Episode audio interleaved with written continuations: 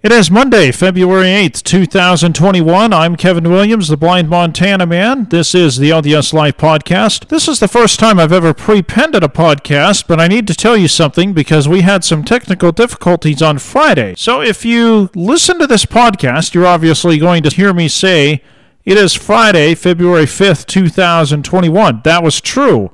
The reason for that is is because I had to record this podcast in two parts to make it one. After the first hour and 10 minutes, I actually had to go back and record on Sunday the end of the podcast. I think it equaled out to be about 58 minutes or something like that. So the last 58 minutes of this podcast was recorded on Sunday. Now, obviously, you're not going to tell that I merged the two together, but let me just tell you what's happening. In case you hear a few glitches, I hope you don't because I tried very hard to edit them out. But if you do, it's because Zoom keeps disconnecting after about an hour, after about a half hour, maybe even 20 minutes. After about 20 minutes to a half hour, it seems to want to disconnect and then it takes a while to connect. I think it's because I'm on a bad connection here at my apartment complex, even though the IT director swears that this is the best internet connection that he has. I don't think so. And it's not just because of that, it's because of other things too. However, I tried my very best to not let you hear the glitches, so hopefully you do not hear them. But if you do, that's why. And that's why you're going to hear it is Friday, February 5th, 2021, is because I, that's the day that I recorded it, and then obviously I had to come back in and record the finish part, the last half of the podcast on Sunday. So where you hear the part about Lehi and his family going to the coast of Florida, that's where it stops, and then I pick up again where he talks about the Phoenician voyage having its second voyage. That's part two. Obviously, I merged it into one. Another complaint that I want to address real quick. I have been hearing complaints, oh, your podcasts are too long. Believe me, folks, I'm trying very hard to shorten them down.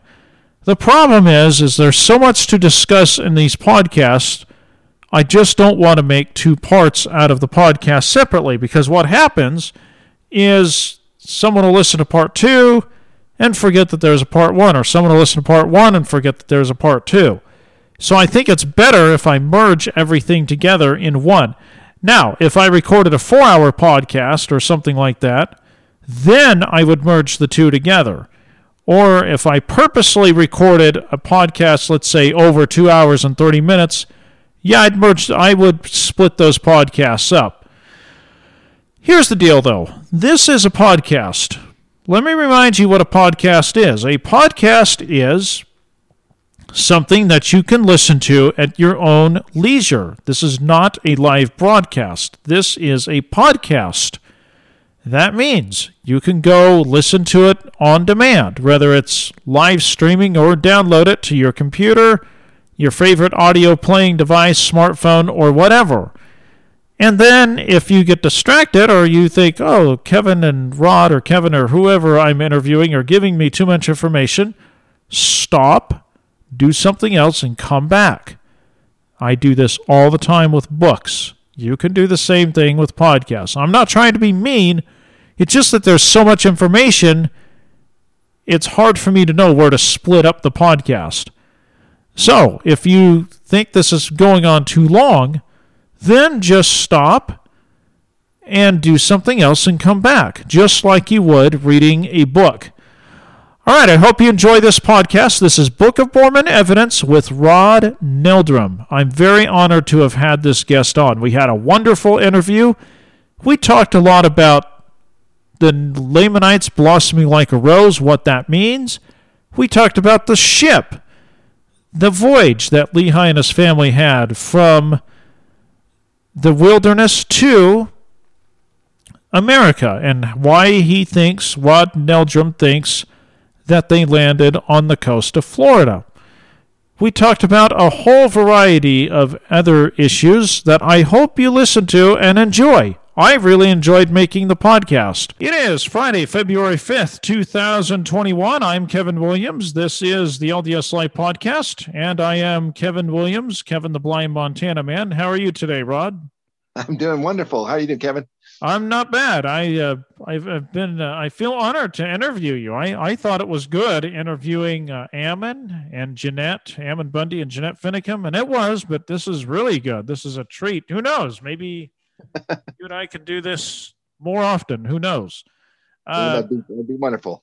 Uh, yeah, a good friend of mine told me about you, and I wasn't sure if you'd come on the podcast because you're so well known in the church historical community. I didn't know if you were good enough for me, but uh, you're here, and I'm glad to have you. This uh, Rod Meldrum is my guest, or Rod Meldrum. Um, Rod is the owner of a website called bookofmormonevidence.org. And there is a link in the show notes, bookofmormonevidence.org.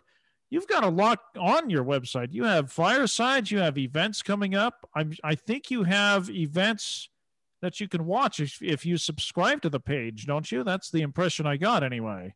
Yeah, we have. Uh, well, this has been a, a long project. I've been doing this now for, uh, well, actually started clear back when I was a kid and my parents would uh, force me to get out of bed about uh, six o'clock in the morning and, and have scriptures every morning. And that kept going basically studying the book of mormon. But then the uh, but this website basically became um, valid here about uh, about 12 years ago is when we when we started the website. And it now has blossomed into a, a pretty massive uh, in fact probably the most information and and research involving the Book of Mormon that there is online. I know that uh, we we've had. I don't want to get into this too much. We've had conversations off the podcast about some of the church historians. Would you consider yourself, or would they consider you, a controversial figure in the Latter Day Saint community? Uh, you know, that's a good that's a good question, Kevin. The basically the uh, when when I first began doing this, I was actually um, working with a, a, group of colleagues on a natural sciences textbook project and had access to some of the top research libraries in the country. And so I, I uh, heard about uh, actually my family and I went up to the general conference in the spring of 2003.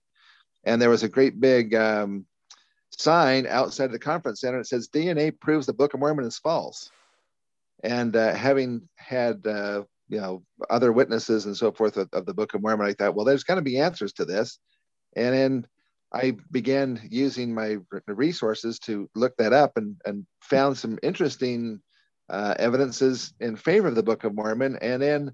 I, uh, actually uh, went to a couple of the apologetics communities in the in the church and said, "Hey, I've, I've got some research. I think you would really uh, ought to take a look at." It's uh, it's it's answers to some of the questions that that a lot of people are having real you know faith crises over, specifically the DNA question, and the response was something different than I thought. Um, I think that I think to answer your question more directly, I think that they look at me as kind of a uh, as an outsider because I'm, I'm I didn't go up you know kind of go to BYU. I didn't you know go up into that community basically but uh, but the research that I've been uh, involved with has has ended up becoming pretty um, wide widely accepted and, and widespread. Well, let's talk so, about the DNA. So, is there because I've heard that complaint over and over and over. There's no uh, DNA evidence that the Book of Mormon exists. What did you find in your research? Well, basically, the, uh, the, the controversy stems from the fact that when they sequenced DNA from Native American populations in North, Central, and South America, they found that they were primarily Asiatic. In other words, the markers that are in their DNA link them to other Asiatic populations, and Lehi and his family weren't Asians. They were through the lineage of Abraham, Isaac, and Jacob, which makes them basically Hebrews, or you know, of, of, of Jewish, if you will, descent. Um, we obviously don't have a a genetic sample from Lehi or Sariah or, or Ishmael or his wife. So we don't know exactly what we're looking for, but we can actually rule out, uh, you know, some populations. For example, we know that they weren't Asian. Uh, we know that they weren't uh, basically uh, black, you know, like uh, descendants from Ham. Um, we know that they were Hebrews. So, what evidence is there for a Hebrew population here in the Americas during the Book of Mormon timeframes? And that's where the controversy began because when they sequenced the DNA from the Mayan kings, for example, they found that they were all Asian. They're Asiatic people. And in fact, if you take a look at the Mayan culture, uh, the Mayan glyph writing system, the Mayan temples, they match up pretty well with uh, with peoples from Laos and Cambodia and from the Far East. Um, and that's what their DNA lines up with as well. So basically, we know that the Mayans had nothing to do with Hebrews; they were Asians. And if the Book of Mormon happened down in Central America, then that doesn't bode well for the Book of Mormon, you see. So, uh, so my research basically involved um, when it, when it, there was a uh, German reporter that was interviewing President Hinckley back in the 2002 Winter Olympics here in Salt Lake City, and he asked President Hinckley says, "What's going to be your church's position when DNA evidence shows that there's no connection? Basically, there's no evidence for your Book of Mormon." And President Hinckley kind of cut him off and said, "That hasn't been established yet. Nobody knows the answer to that yet, not at this point." And it turns out back in 2002, that turned out to be a pretty prophetic statement because in 2003, just a year later, articles began coming out in, in uh, mainstream genetics journals like you know, you know the uh, American Journal of Physical Anthropology and genetics, several different uh, genetics journals, where they began sequencing the DNA from North American Indians of the Algonquin speaking language groups. And there's about 110 tribes that are involved that, that are involved in that language group. And they started finding that they had you know kind of interesting markers that are not found in asian populations. In fact when they looked at it there's five specific markers and those five specific markers are found in every jewish population around the planet it's in, it's in the ashkenazi jews which is the largest population of jews it's in the sephardic jews the libyan jews the moroccan and Tunisian Jewish populations, they all have the same five markers as these Native Americans here in North America. And some of the tribes that have it, for example, are the Micmac, the, uh, the Potawatomis, the Penobscot, the, uh, the, the Sac and the Fox, um, the Ojibwe. And out here in the West, we're more familiar with the Sioux and the Cheyenne and the, uh, the Blackfoot tribes. And they all have these same five markers, but nobody seems to know how these five essentially Hebrew, if you will, markers um, ended up here in North American populations, and that's where that's where you know this research came in because basically um, that, that that that actually gives pretty strong evidence. It's not it's not absolute evidence. I mean, in the genetics field, you know, there's not there's nothing that's you know particularly absolute, but it does give at least a preponderance of evidence that there was, in fact, a Hebrew people that came from Jerusalem around 600 BC. Does that make sense, Kevin? I'm, I'm i think so. So let me ask you though, what is the connection, do you think, with the Asiatic people and the Hebrews that came over here? Because I do find that rather interesting. I think I have an idea, but I want your opinion first. Yeah.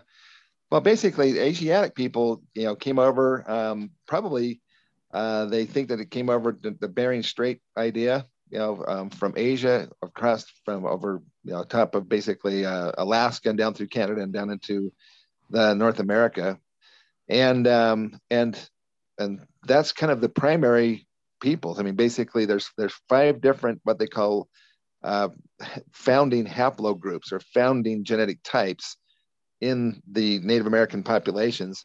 Uh, for example, the Aleuts up in Alaska, they call them haplogroup A. Haplogroup B is in basically the southwestern part of the United States. That's like the Navajo and the uh, the Paiute and the uh, um, you know some of the Hohokam and Shoshone, not Shoshone, but the other other native groups in the southwestern part of the United States. And then haplogroups C and D are found throughout North and South America, and they're all Asian. All, all of these haplogroups A, B, C, and D are all Asiatic. And then they found this one that they didn't know exactly how it was going to fit in and they ended up calling it haplogroup X, kind of like X marks the spot. mm-hmm. and and this haplogroup X DNA is the is the DNA type that has those five markers that link to Hebrew populations rather than Asiatic populations. But this but these Hebrew this haplogroup X is found primarily in the northeastern Indians, uh, Native American peoples, basically native cultures of the uh, of North America and uh, and that was that was a, a, a, pretty amazing finding. So I started to want to share that with some of the apologetic groups within the church, like Farms and Fair at the time, and and uh, and they um, have been um, proposing and uh, and promoting a, a Central American setting for the Book of Mormon for many years, and quite honestly, they didn't really want to hear this new research. Interesting. Why is that? Because if this is correct, then their their theories about the uh, the the ruins of Guatemala and uh, southern Mexico and uh, and you know Belize and so forth that that has nothing to do with the Book of Mormon, and they've been promoting that now for over hundred years. Wow. So let me ask you this, and I know some people are going to say, "Oh, uh, Kevin and Rod are racist," but this is my podcast. We can do whatever we want to on here. I'm not owned by anybody. Yeah. When we're, we're the Nephites were separated from the Lamanites and their skin turned red, do you uh-huh. think that that messed up the DNA? Because I've often wondered if that's true. Maybe it messed up the DNA and we just don't know the link because maybe the skin color had something to do with DNA. What do you think? Well, it's actually fairly simple to understand. Now, I, I am I'm fully of the belief that if God wants to change someone's DNA, that you know, a couple of small tweaks on an allele here and there, um, or you know, would would would be quite probably pretty simple. Basically, you know, the the the the DNA coding for skin coloration is a you know as a minuscule, I mean, little tiny tweak that all it would take. Um, but this is basically my my personal thought is about it, and that is that when you understand the Jewish population, the Jewish civilization, you understand that they were under certain um, guidelines, if you will, culturally from that they received from the Lord. Like, for example, they were not to marry outside of their kindred, is the way that it's put in the in the Bible. Basically, yep. that's you know, Abraham and so forth. They had to go, you know, find you know wives from their kindred, right? Yeah. Um, they, they were under a strict command not to in, intermarry with outside groups, outside peoples. And so when they arrived, when Laman and Lemuel and uh, Nephi and Sam and everybody arrived here in the promised land of America, um, my personal feeling is is that basically the Lamanites found the people that they were that were here already, that were already established here in uh, you know basically the uh, this would be the southern part of the United States around Florida area. They found those people to be beautiful, I guess. I mean, you know, whatever. They, they found them to be acceptable for the Lamanites to intermarry with them. These people were would have been the Asiatic people, basically Mongolian, if you will. And uh, so as they would, begin to intermarry with this other people, um, the Mongolian population, basically this Asiatic population, as you know, they have certain uh, genetic traits that make them, you know, uh, stand out. You know, they have specific genetic things that you can tell you know the difference between a uh, you know an Asian, Caucasian, or a uh, or a, a, black, you know, basically person, just from some of the some of their genetic traits. Well, dark hair, dark eyes, and dark skin is one of the things that is common for Mongolian or Asiatic populations like that. And uh, and and because those those particular traits are genetically dominant, um, you know, as, as we know, typically, I mean, if you have a, uh, a Caucasian and a black person uh, that that in, that marry and intermarry, their children will have a higher tendency to show the dark hair, dark eyes, and dark skin um, because that's genetically dominant over you know blonde and blue hair, blue eyes, and and white skin.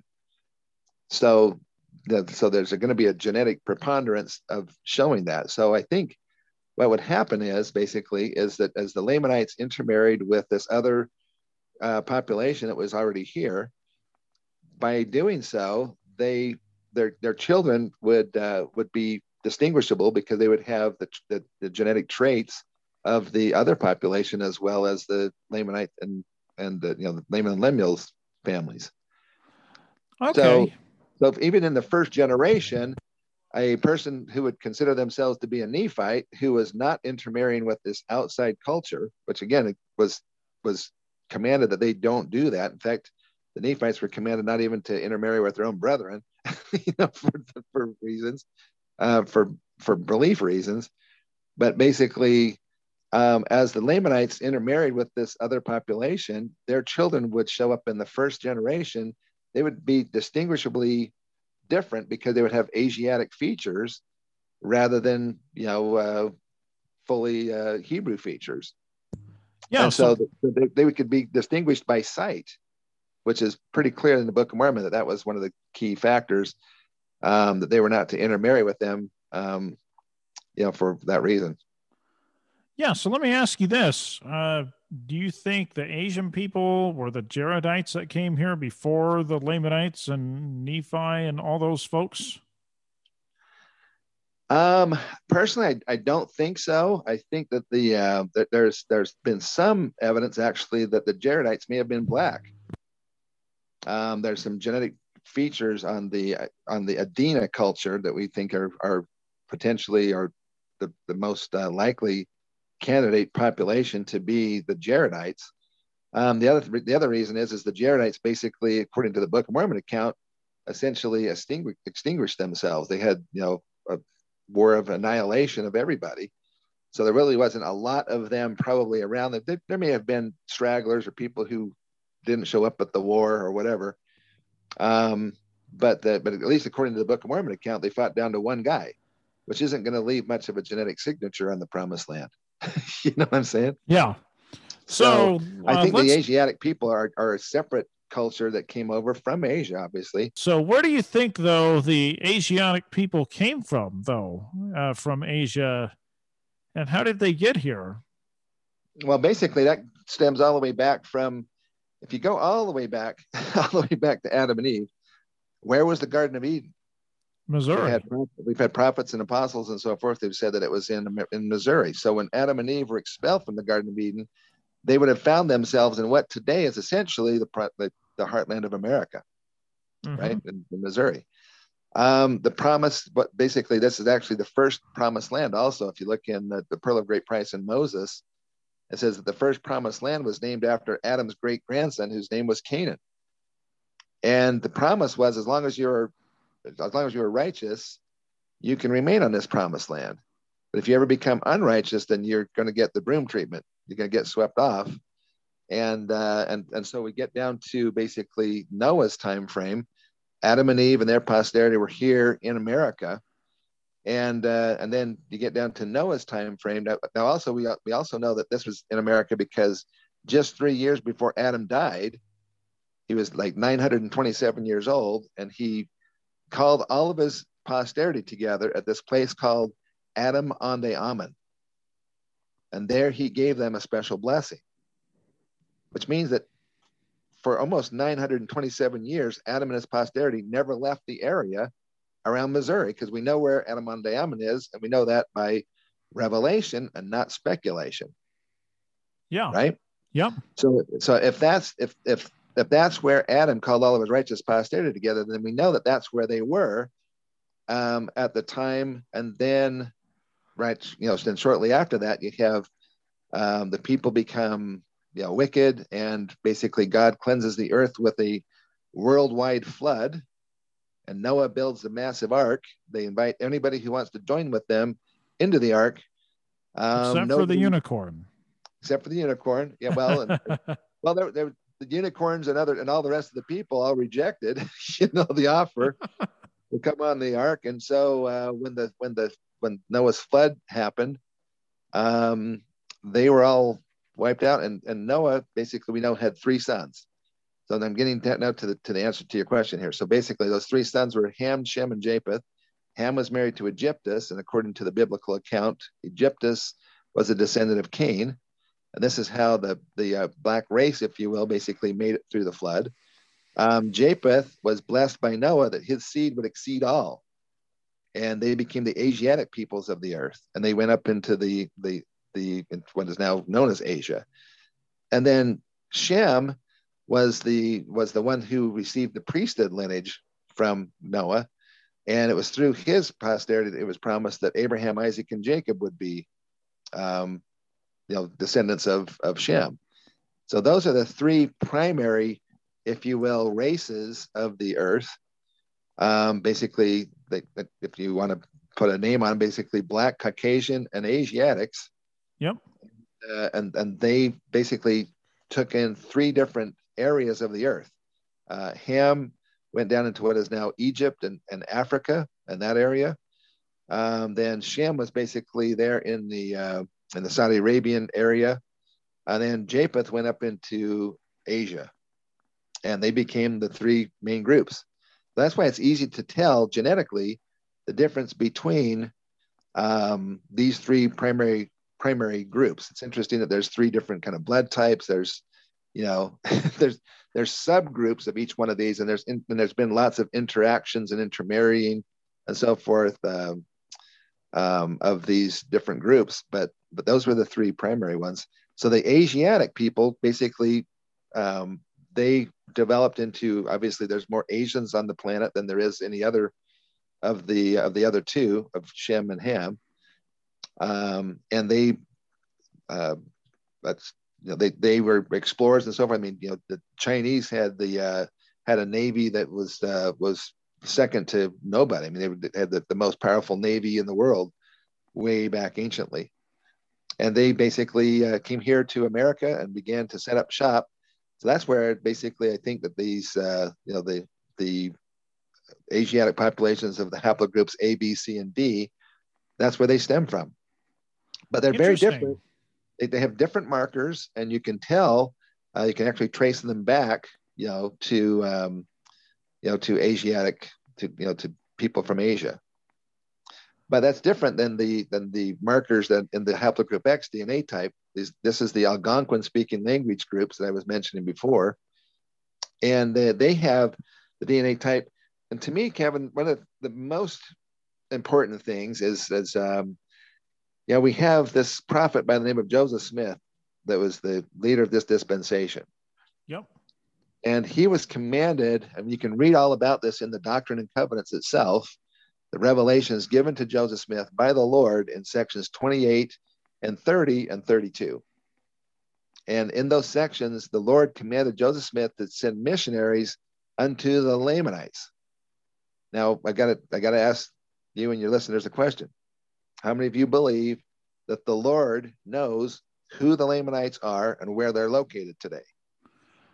Absolutely, I do. Now, I, I want to ask you a question, though, and I don't mean to. This is something that has always bothered me. We are taught that the yeah. Lamanites will will be will blossom like a rose. Yes.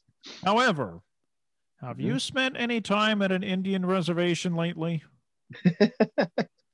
um, not lately, but I have spent quite a bit of time on uh, you know, several different Indian reservations. Well, I went to an Indian reservation back in 2003, uh-huh. and this was up in Canada. Yep. I had a very interesting experience, but let me just sum it up by this. There yeah. is a lot of drugs and alcohol there, and I could tell that people were on drugs and alcohol without even being able to see just the way they talked and the way their speech was. It yeah. was obvious. I went into a guy's house who, uh, the church used to send out these videos that they would air on commercials. You you probably have seen them. I didn't even know about these commercials till I went to Canada. Mm-hmm. We had to deliver a video, and let me tell you, this guy's house on the reservation reeked with alcohol. It was bad. Yeah. And there is a ton of alcohol being distributed amongst the Native Americans. I can tell you from experience. Yeah. So I hate to say this. I take issue with that scripture because I'm not seeing any of this going on. Are you? I don't even know what that, I don't even know what blossoming like a rose means if we're having this issue in the Native American community. Well, that, if you can, uh, let me give you a couple of uh, ideas to consider. And uh, and the, the, the first thing basically is if we if we're going to know who it is that's supposed to be blossoming, we need to know who which which population is it that should be doing the blossoming. Correct? Yes. So if that's the case, then kind of going back to Joseph Smith for just a second, when he sent those first missionaries to the Lamanites, and it, and the Lord used the term Lamanites in every one of those revelations, and again in, in sections 28, 30, and 32. Parley P. Pratt, um, Ziba Peterson, uh, Oliver Cowdery, and and uh, uh, anyway, there's four of them basically that went that went um, that literally took the very first copies of the Book of Mormon and given a charge by Joseph Smith and the Lord to take the copy of the Book of Mormon, these copies, and take it to these specific tribes in New York, Ohio, and Missouri. And, and Joseph Smith said, You give it to them and you tell them this is the history of their ancestors. Well, yes. what, what, tribes did they go to see? There's actually four different tribes. Uh, today, when we sequence, well, first off, uh, Parley P. Pratt actually named the tribes that they went to go see. Um, and that was later on in his autobiography. And so we actually, I, I looked up those particular tribes genetically, and every single one of those tribes happened to fall into the haplogroup X DNA type that is uh, in every Jewish population. Now, how did Joseph Smith know that? Was just a lucky guess, apparently. But uh, but bottom line is so so when when these these if these are the people then that we are talking about, then have they blossomed? Is the real question. Not not just not just any people, because the, the church has blossomed all over the world, right? Um, yes. But uh, but that but that doesn't make everybody around the world Lamanites. So who is specifically the Lamanites that are supposed to blossom as the rose? Now, um, Elder um, Larry Echohawk, who is a Native American, he's a uh, he and he also, by the way, is uh, part of one of these uh, haplogroup X DNA. He was type. a Democrat, by the way, but we won't hold it yeah. against him. I think he yeah, was actually more of a conservative Democrat. I was in Idaho when he was Attorney. General. Carry on exactly. And he's just a really just a, a an incredibly uh, nice guy. But he was also yeah. the head of the BIA, the Bureau of Indian Affairs. Yes, he was. He had uh, fifteen thousand employees, I think, at one point in time in the BIA. And he was quite beloved actually by the Native American people because he really did fight for their rights and so forth. But but the bottom line is is that he gave a talk when he first became a general authority, when he was first uh, you know set apart as a general authority um, he gave a, a, talk in general conference. In that talk, he says, We will all be instrumental in bringing to pass the mighty promises of this blossoming. Which, and, and he told me personally that, that, that his talk was, was, re, was uh, reviewed by all three members of the first president, well, all four members of the first presidency. Okay. Yeah. Um, and, and, and basically, and, uh, that because of that, he knew that his his talk had been actually gone over, and it said in future tense that these promises were going to happen. Now that was just back in 2012 or 13, which means that the that the blossoming apparently hadn't happened at least until that point. Now let me go back to another couple things. The Native American tribes that were in the midwestern part of the United States at the time of the uh, the arrival of the Europeans. Okay, um, those tribes basically, um, all of them, were removed off of their lands um, by the you know the Indian, Indian removal program, and we all know about the Trail of Tears and so forth. Um, th- those those Native American people that were in the Ohio River Valley and the Mississippi River Valley were forever moved off of their lands. The prophecy is that they would be scattered, smitten, and nearly destroyed. So they have literally been scattered, smitten, and nearly destroyed. The Native American populations have been decimated by the uh, by the the sicknesses that came came across with the early explorers and so forth, as well as uh, just you know poverty and, and everything else. Like you mentioned about up in Canada, how they you know have this uh, uh, propensity to well, well, basically it's like any, almost any people when you take away their liberty, when you take away their ability to to uh, um, do for themselves, and they become dependent on other people, like the government or whatever. Yeah. Um, it it it causes people to become you know basically desperate. I mean they you know they um, they lose their will to to succeed or to do anything with their lives, and that's where alcoholism and drug abuse and so forth comes into play but back to the back to this for one last thing, one last minute for Kevin. Um, so the so where's this blossoming taking place? Most of these tribes. Now you have to understand when the when the Europeans first got over here, and they went and they first met with the Micmac and the Sac and the Fox and the uh, and the Ojibwe and the Oneidas and the uh, you know and all these other tribes in the northeastern part of the United States. They found those people to be quite beautiful in fact, uh, there was a lot of intermarrying that went on between them. Um, you know, I mean, you know, obviously like Pocahontas is, a, as a pretty, pretty good example, right? Not Elizabeth Warren, by the way. Yeah, not not, not her. She's Pocahontas, but but but uh, but bottom line is is that um, they, these people were tall, um, well built. I mean, you know, strong, muscled people, um, and and many of them even had the you know, lighter um, like hair color and so forth. Occasionally, they would find those. Um, but bottom line is is that they would intermarry with the Native American people very easily. And in fact, if you know, if you ever heard the, the term uh, hillbillies? Oh yes, very much so. Yeah, that, that that a lot of people don't know where that term comes from but because the Native American people were so beautiful to the Europeans that were coming over, they would intermarry with them.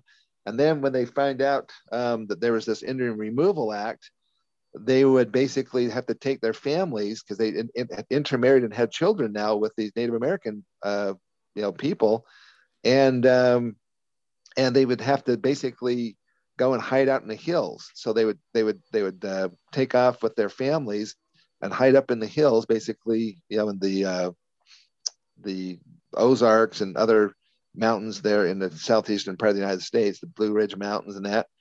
And that's where they would go and hide out. And they said it was they were they were so hard to find. They were like billy goats, and so they oh. called them hill, hillbillies because okay. they could go anywhere up in those mountains and hide out, and they couldn't find them. And they did this because they had intermarried um, you know, with Native American people who were now supposed to be exiled, and instead um, they loved them and they wanted to remain as family, so they they would hide, and that's why they call them hillbillies. But there's but there was a massive amount. There's a lot more than people think of uh, of intermarrying.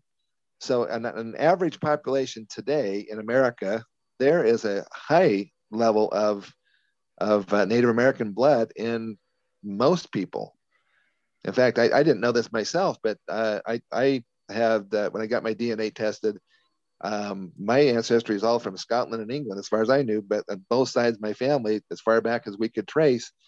And yet, when I got my DNA tested and, and came back, I've got Native American blood. I'm like, where did that come from? you know, somebody uh, had, had, married into an Indian at some point in time. And okay. it turns out it was a grand grand uh, Sachem. Basically, it's uh, uh, as I, you can go into family search and you can look for famous people or whatever that you're related to, and uh, and I've got he's my ninth great grandfather. Interesting. So these people that uh, were in Canada, and it's all over the place. The Ute Indians are notorious for alcoholism. I'm not saying every Ute Indian. Don't yeah, yeah, get defensive with me, folks but it's true. You go on these Indian reservations. Yeah. Alcohol, drugs, all over the place. I'm sure that there are people on the reservations that don't do any of that. I'm just saying stereotypically, that's what yeah. you're going to see. It's bad. Yeah. But then, but let me ask you a question now, Kevin, and that is that if um, if, if the Native American people are to be judged basically by those who are on reservations. What percentage of the Native American people that started off way back when are today on reservations? It's I have like no idea. It's a tiny percent.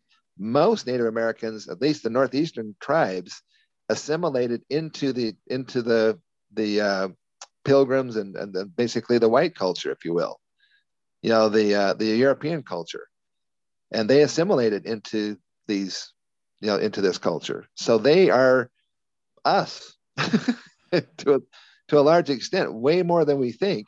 There's been uh, some you know like like like i said the, most of these reservations you're talking about here like you know if you go down to arizona or up into canada most of those people are um, the asiatics the asiatic populations like the navajo and the and the you know, see the, the navajo have about 6% of their population have the haplogroup x which makes them about 94% Asian um, as far as their ancestral heritage. Yeah. So, uh, so, th- so, so the blossoming is going to happen with the Lamanites. If these people aren't the primary Lamanites, they have some Lamanite blood in them, because if, there must have been some intermittent. People have pointed to uh, the populations basically of Mexico and Guatemala and so forth as the as the place because I mean you know I mean look at how many baptisms they've had.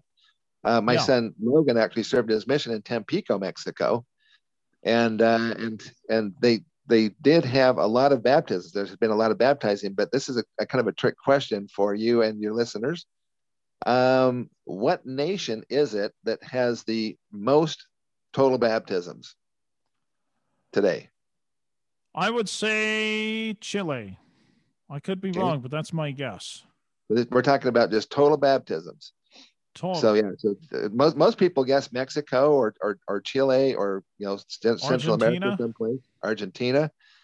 Actually, it's the same nation that has always been the highest baptizing nation in the world every single year since the day of its in, in, since the day of the church's inception. What nation is that? America. The United States of America. Really? The United States of America is by far and away the highest baptizing nation on the earth. I don't know how it is that we have this idea that basically that uh, that that that you know these these that's been eclipsed by Mexico and so forth. But if you take the next two largest baptizing nations in the in the world, their their baptisms combined don't usually equal what is bad with the number of baptized baptisms in the United States of America. These are new convert baptisms, not just uh, these are not you know baby blessings. So here's a question though. I don't want to get too off topic. Yeah.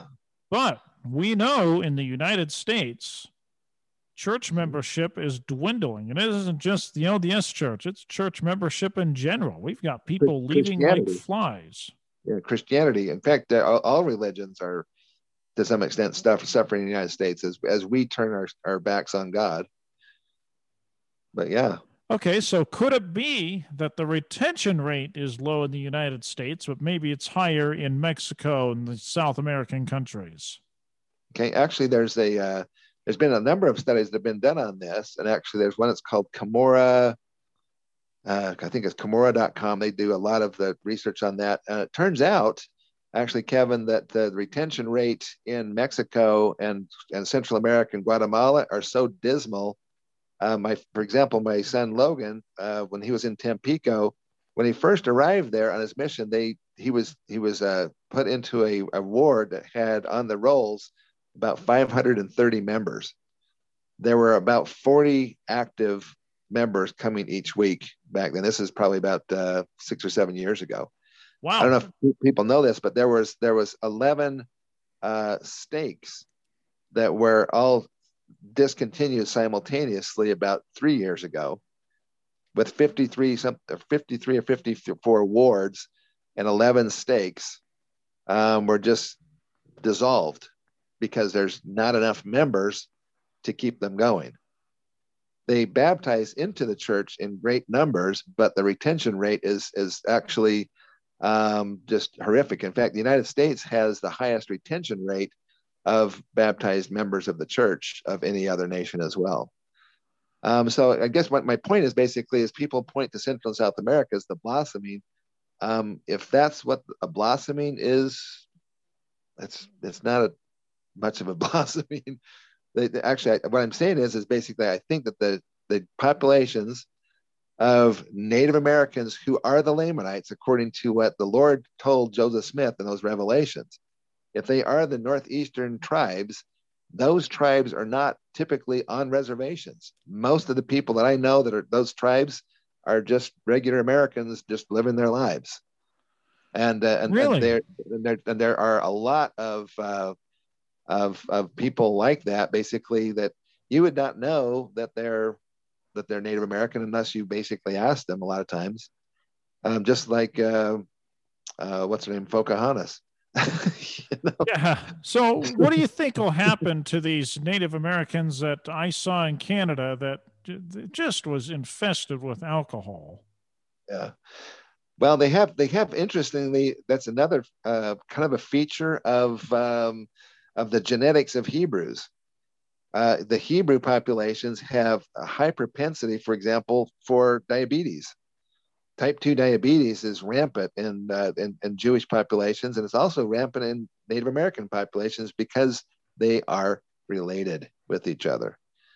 Oh. Um, also, uh, you know, alcoholism and so forth is, uh, you know, is like you said, that, that those are typically cultural issues. Uh, I think personally stemming from um, they're being subjugated and put under government control and there's so much corruption in the in the uh, the government situation. Not, only the government's basically providing to the Native American populations, but also within the Native American, um, you know, cultural their their their governments as well.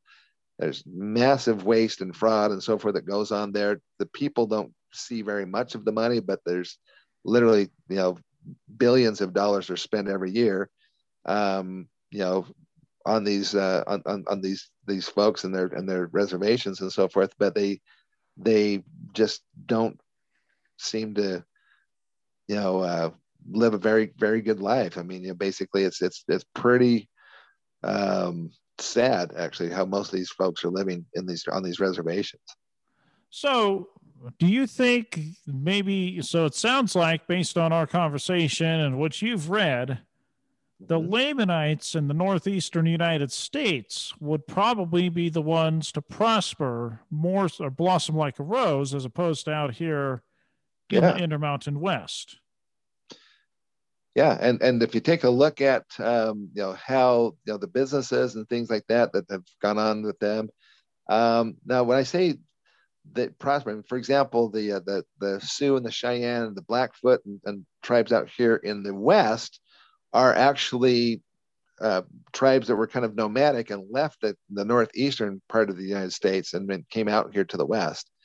Um, you can tell that they're they're quite a bit different than the uh, than the than the Asiatic populations of like the the Hopi and the the uh, you know the, the Navajo and uh, you know those groups like that. But but bottom line is is that have they blossomed? And I think the answer is is not yet. I think the blossoming is still to some extent going to happen, but uh, there is a lot of members of the church. I think if they knew um, their their DNA or their ancestral history, I think you'd be surprised how many of the members of the Church of Jesus Christ of Latter Day Saints have Native American ancestry and don't even know it. Interesting. Just so myself. I keep coming back to this issue I have in Canada. What do you think will happen to this these people on the reservations in Canada that I ran into? Any idea? Um, well, as, as long as they are under the subjugation of their government, basically, I think that this is going to continue on. That it, in fact, it's uh, I hate to. I mean, it sounds like a conspiracy theory or something, but uh, I I don't think that the governments really want these people to succeed. Yeah.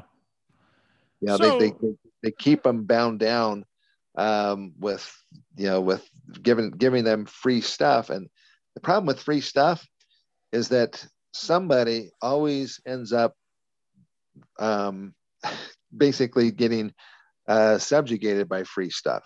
Absolutely this is this is how it works in the real world. But you know, we have so many kids nowadays that want to have free stuff, right? They want to have free yep. education, free free cell phones, and free this and free that, free housing, free food. Um, the problem with free stuff is that somebody else is going to be paying for it, and whoever that somebody else basically then controls them. Absolutely. And, uh, so, so when you have free stuff, it's kind of like the uh, the children of Israel in Egypt. You know, they were getting uh, free stuff for a while and then after a while, then people go, you know what? I'm sick and tired of you having free stuff. You got to start paying for it. This is how drug dealers work. You know, on my mission, I had a uh, young man that was hooked on heroin, and his family had sold three homes um, and, and given all the money over to the drug dealers. Basically, the, the way that they would do it, they'd give them free drugs for a while until they get them hooked on the free drugs. And then they say, well, you can't just keep getting free stuff you have to start paying for it. And then they charge them extraordinary amounts of money, and uh, and and they and they have to go out and basically start stealing stuff or whatever to try to make enough money to pay off their drug habit. and that's how they get them basically hooked on drugs. That's how they get. That's how you get people hooked on, um, you know, being reliant on the government or other people instead of reliant on themselves and the Lord. Yeah. Well, I can tell you personal stories being blind. I know exactly what you're talking about. Yeah. We can go. Let me ask you this, though, about the Native American culture. We're going to have to do a part two because I hadn't even covered what I wanted to cover, but I think this is very important. Um, go ahead. Are Native American women opinionated? And the reason I ask is because I took a trip. Let's. I was riding from Malad, Idaho, I believe is what it was, uh-huh. to Pocatello. Okay. With a husband and wife couple. The husband was a good friend of mine. This is back in 1998. No, uh-huh. 1999. This is back in March, the middle of March of 1999. I can't remember exactly when it was. I'd have to look at my calendar. Okay. But it was at the at the middle of March of 1999. May have been before or after St. Patrick's Day. I can't remember, but we were talking. This husband, this wife's husband, and I were talking about a person who started his own anti-government compound up in northern Idaho. At least that's how it was portrayed in the media. Uh-huh. Uh, after reading about Weaver, it, I'm not. Is that so, Weaver? Um, what's that? Was that uh, was it Randy Weaver? No, it was Bo Gritz. Oh, Bo Gritz. Okay, yeah.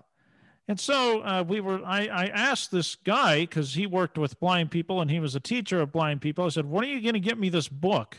Because he, he wrote a book called "I Am My Brother's Keeper." And no, I'm not going to put a note in the link in the show notes. Go out and find it on your own. but I put it there. I, I asked him because we were talking about it, and he said he'd give me a copy. I just wanted to see what was written in this book.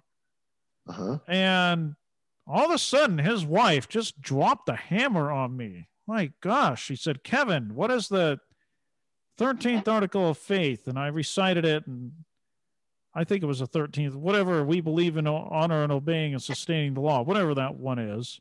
Right. Uh-huh. And she said, So why are you even interested in this Bo Gritz character?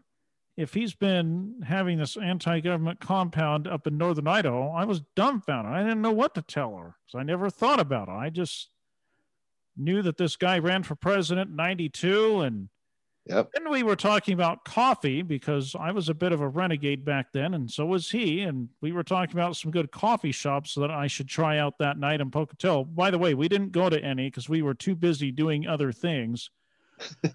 she just dropped the hammer on the word of wisdom and how she wished her wished her husband to quit drinking coffee and her husband's a great man but oh it'd be nice if she quit drinking coffee and how i'm not helping him is this a characteristic with native american women? Because i asked this guy the second day of my trip when him and i were alone. We him and i went to sun valley together with a whole bunch of people.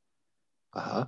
and i said your wife's awfully opinionated isn't she? Because i was getting annoyed by her uh-huh. And she said, "Oh yeah, she keeps me on the straight and narrow. Most Native American women are into are very opinionated, but if you marry a Native American woman, they'll stick to you like glue." And is any of this true? Are they very opinionated, or, or what?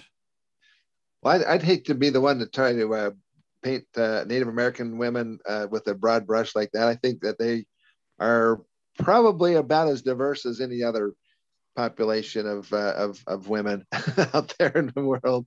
Um, I, although I will have to say that I mean I, I do have uh, a number of friends who are Native American and uh, and of the female persuasion, and uh, and basically um, I have found them to be um, just wonderful, um, deeply spiritual as a, as a general rule. I, I, I would almost say that uh, many, many Native American people are more spiritually minded than other populations, I guess I would say. Um, I, I, I don't know that they're more so than other, you know, as far as opinionated and that kind of thing, but uh, that a lot of the Native American women are, um, by culture, are to some extent, um, uh, you know, kind of quieter, I guess. But actually, the Native American culture is an interesting uh, culture because it what, actually this woman was not quiet but carry on yeah.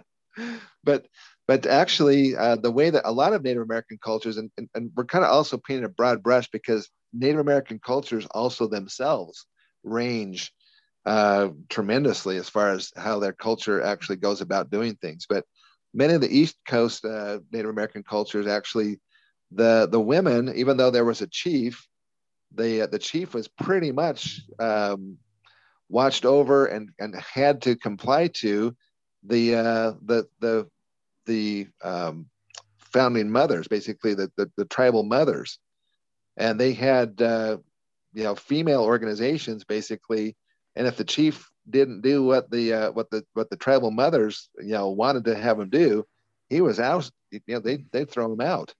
Really? so, oh yeah, they, they're quite uh, matriarchal actually. Uh, probably more so than many others. So, would you say that this Native American woman was an exception to the rule? Um, I don't know about an exception. I think I've I've had both. I mean, I've had very opinionated people, um, you know, and also very quiet. Um, just like any other people, I think that they they range from from uh, you know the the gamut, basically the gambit. Hmm. Interesting. Uh, yeah, that's interesting. Yeah. So so so back to the the, the Canadian Native Americans. Yeah. That you saw. Yep. Um, most of them are actually part of these uh, this Algonquin group as well. There's uh, 500 nations in the in the uh, the the country of Canada. 500, uh, I should say, Native American na- nations. Okay. And they are very diverse. I mean, if, if you go to the ones over by Montreal uh, versus the ones that are up in the far northwestern reaches of Canada, versus those who are basically uh, you know in the south southwestern part of Canada. Um, their cultures, their their mannerisms, their uh, their you know they're, they're really quite different. I. I, I, I, remember I remember I was I was speaking to a group. This is kind of an interesting little side note here for just a second, but uh, I was asked, asked, to come and speak to a group of of Native Americans up uh, up off of the uh, the St. Lawrence Seaway, and uh, they were um, part of the um, oh gosh, the tribe over there. That's the uh, the the uh, Mohawk tribe. Okay. Oh yeah. There, there's there's five there's there's five civilized tribes. They call them the five civilized tribes, basically. Uh, we're in New York, you know, from the Oneidas to the uh, the Senecas to anyway, the Mohawks were basically the eastern door of the of of the um, uh, oh gosh, now it's now escaping me here um, they're part of this overall group. It's not the Ojibways. It's the uh, uh, anyway. so, but basically, the, the five these they, they call them the five civilized tribes anyway. But but they basically the Mohawks there. Um, so there's about 60 people in the room, and I was uh, got up to give my presentation. I started off my talk basically by asking them, um, "What is your uh, what is your creation story? You know, where did you come from?" half of them basically said the uh, that there was the, the Catholic half and then the longhouse or the traditional half. Yeah. The Catholic Mohawks basically said we came by by boat, we came by ships from the east, and we came here and we found it to be a wonderful land and we stayed here. Oh. The the same tribe, okay, that, that I'm talking to here, uh, you know, up in the uh, the northeastern part of the United States, up on the St. Lawrence Seaway, um, and the same the same tribe, the people of the Longhouse, basically said, This is where Creator placed us, and we've never left. Oh, so wow. that, that is our creation story, is that we've always been here. So we have two, you know, two completely different origin stories, even though they're sitting in the same room and from the same tribe. Interesting. Yeah, it was. It was. It was quite quite astounding, actually. So you think uh, this this reservation, these people on the reservations I ran up, I ran into in Nova Scotia, Canada. Mm-hmm. You think that the chances of them converting to the gospel would be very high if they only knew their heritage and if the government quit bringing them free things all the time? Well, basically, according to the prophecy, it said that they that the blossoming is going to only happen when they know who they are. Well, how mm-hmm. are they going to know who they are? How are they going to know that they are the covenant people of God. How are they going to know that they are the remnants of this great civilization that occupied the heartland of America uh, back in Book of Mormon timeframes? Yeah. There's only really there's only a couple ways they could know. Number one is by their own traditions, and actually many of their traditions actually do. Um, you know, many of these people know that they come from the Hopewell Mound Builder people because they and, and genetically when they sequenced the DNA from the Hopewell Mound Builder people, uh, these Native American tribes in the northeastern part of the United States are in fact those people. So we know that that's the, the these uh, these current tribes today are descendants from the people who were originally there in Ohio and, and Missouri and uh, you know and Illinois and and uh, all the way over into uh, you know Iowa. But uh, but then but now you know those populations basically are all over. They they've intermarried all over the world. I mean, well, all over the United States for sure. And then okay. and there was something else I was going to mention there, but now I'm I'm trying to remember what it was. Well, but while you're thinking about that, did do you think the Pocatello Indians, Blackfoots, Utes, Cheyenne, do you think that they were uh, in the Northeast and migrated over to the Intermountain West, or what do you think happened to them? Yeah, well, basically, they're part of the Algonquin speaking language groups. When I say that, there's that there was a language group called uh, Algonquin. They have they over the course of centuries, many centuries, they broke into subgroups. So they each they uh, they some of them have their own actual language, but they're all related to each other linguistically. That's what they call the Algonquin speaking language groups. And so um, so you, you mentioned several tribes there: the Blackfoot, the Sioux, the Cheyenne. Um, they are all part of the Algonquin group. I think you mentioned one other group. Pocatello and the Utes.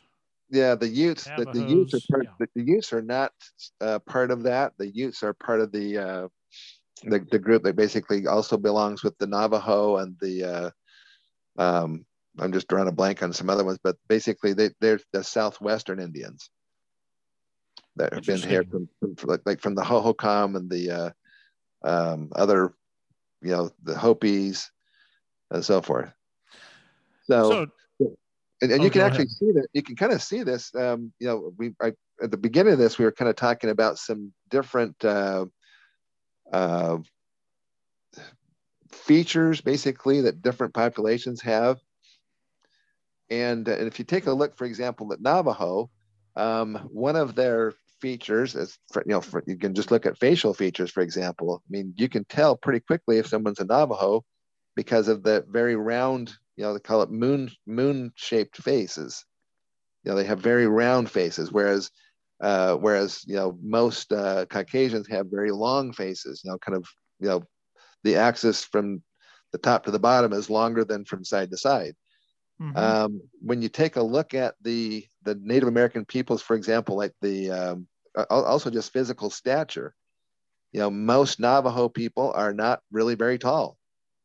They're they're they're, they're smaller, but they're powerfully built. I mean, in other words, they have pretty wide shoulders and and uh, you know you know good you know strong Wouldn't muscular want to mess with one in a fight. Yeah, exactly. But they tend not to get much more than about uh, you know five and a half to maybe some of the men might get up to six feet tall, but it's pretty rare. Um, whereas on the other hand, if you take a look at the Blackfoot, the Cheyenne, or the Sioux Native American people, they regularly are over six feet tall. Wow. A, a, lot of the men are, you know, six one, six two, six three, um, and, and their women are tall they're kind of more more of a slender build, not quite as hit, not as, as muscular typically as the uh, as the Asiatic, you know, uh, peoples. Um, and, and and part of the reason for that is because they are not Asian. they're they're basically Hebrews. They're, mm-hmm. If you will, Caucasians. They come, you know, from the lineage of uh, Shem, and that makes them basically some of the covenant people of God as well. And now, now, when I say covenant people of God, I want people to understand there's no racism here going on. This is no. basically has to do with what God set up. And basically, um, Abraham was direct descendant of, of Shem. And it was through Abraham, he says, through thy seed, Abraham, shall all of the nations of the earth be blessed, even with the blessings of the gospel. So it was Abraham's charge, if you will, to take the gospel using the priesthood that he was given through Shem and, and, and all the way back to Noah and all the way back to Adam. Um, they, they were to use that priesthood to bless all of the other children of God. That means that the, all of the, uh, the, the black population, all of the uh, you know the um, Asiatic populations and so forth.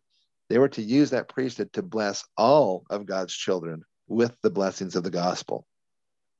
And that's the charge. Interesting. So, yeah. Okay. So you think, though, that uh, Lehi and Nephi and that crowd mm-hmm. is uh, the part of the Asiatic, Asiatic uh, people then? No, they're not. Lehi and Lehi and Sariah and those guys, they were all Israelites they came through the lineage of Joseph of Egypt and so forth. That's yeah. that's, that's all part of the Israelites, which makes them from the descendants of Shem and not the descendants of Japheth. So this this is the this is the reason why this is such a kind of confusing thing, because the vast majority of Native American populations in North, Central, and South America are Asian. There's only this small smattering of, uh, of, of peoples basically in the northeastern part of the United States that uh, that has the DNA that links them to um, Caucasian populations or Hebrew populations. And that's what wow. the Book of Mormon is about. They're talking about a Hebrew population that came here to America. And then they, another thing that's kind of an interesting aspect, um, those who have advocated for a Central American setting for the Book of Mormon basically um, have tried to address the DNA issue by saying, well, what happened was was when Lehi and his family arrived here in uh, in America, and they're specifically talking about down in Central America. Um, we know that the Mayan civilization was already well established, and, uh, and and and they were just rolling along. When Lehi arrived and his family, they were already well, you know, they they were already in, in in populations of uh, you know of hundreds of thousands at that point in time.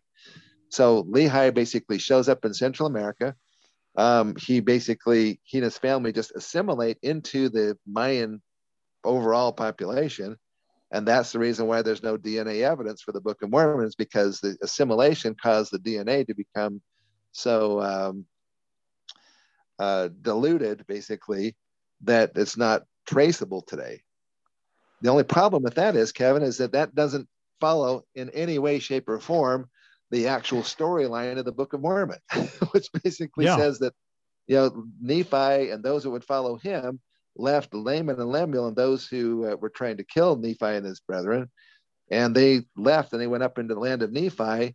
There was no indication there were any other people there. They didn't have to fight their way in or have any battles with anyone. Apparently, when they when they went up and established the land of Nephi, they made Nephi the king. Um, if if this was going on in Central America, why would a population, say 100,000 people, you have 60, 70 people show up one day on the shore, and all of a sudden they decide to make one guy their king from the from that 60 or 70 people? They're going to make him the king over 100,000 people? Yeah. And not only that, but they have these weird cultures, cultural things that these that these people have. These Hebrews, you know, I mean, can you imagine uh, Laman and Lemuel and and, uh, and and Nephi and Sam and so forth. They show up there, and, and there's all these Mayans standing there, and they go, okay, so all of you guys, I mean, there's only 60 of us, there's 100,000 of you, but we're going to subjugate you, and, and then we're going to make you live the laws of Moses, which, by the way, all the men, all you men, go stand over here, get in line, uh, get ready for your circumcisions. yeah. Because that's what we do as a culture. Yep. right. Yeah. and that would go over like a lead balloon, I think, for most most other cultures around the world. Yeah. Um, and then also we have to have sheep and we have to have goats and so forth. We have to start sacrificing them. And oh, the problem is, is the Mayans, they never had sheep. The Mayans, they never had goats. The Book of Mormon talks about having uh, goats and sheep because they need those to offer sacrifices. It's 43 times in the Book of Mormon they talk about how they're living the laws of Moses, which was a commandment from God to the Hebrews but not to Asians. Yeah, interesting. So, so uh, yeah, the plants and the animals that are mentioned in the Book of Mormon, you know, the, the grapes and wheat and barley, for example, all are are spoken of quite extensively in the Book of Mormon as being major crops for the Nephites, and yet uh, grapes, wheat, and barley don't even grow in Central America in any kind of substantial way, and, and there's no evidence at all that the ancient Mayan culture ever had those plants. But yet, so that gets Mormon, to your point that a lot of the uh, we got to end this here soon because I keep getting complaints. Oh, your podcasts are too long and I'm sure you have things to do. We're, we're going to do a part two because I didn't even get to the questions that I wrote down, but that I think this is important though. So well, that kind of comes been, back. This has been a nice discussion to have with you, and it's it's been nice to be able to uh, to to kind of go into a little more depth on some of these areas that have been so controversial, and and that's going back to one of your earlier questions, Kevin, and that is that uh, you said you know does the LDS you know uh, apologetics community consider me to be controversial? And I think the answer is yes, because I don't just walk lockstep with them in this idea that Guatemala and, and southern Mexico is the promised land of the Lord. You know, it's uh, not, not that there's anything wrong with them, but the promised land of the Book of Mormon had limits, it had boundaries. In fact, it said it would be a, a mighty Gentile nation in, in, the latter days.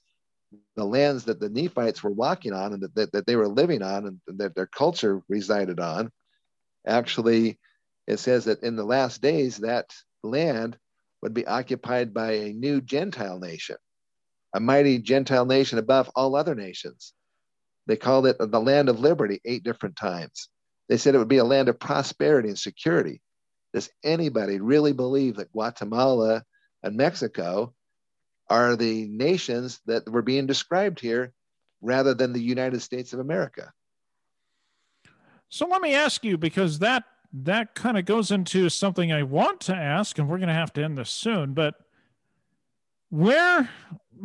So you're saying that a lot of the Book of Mormon took place in the Northeast United States and possibly northeastern Canada.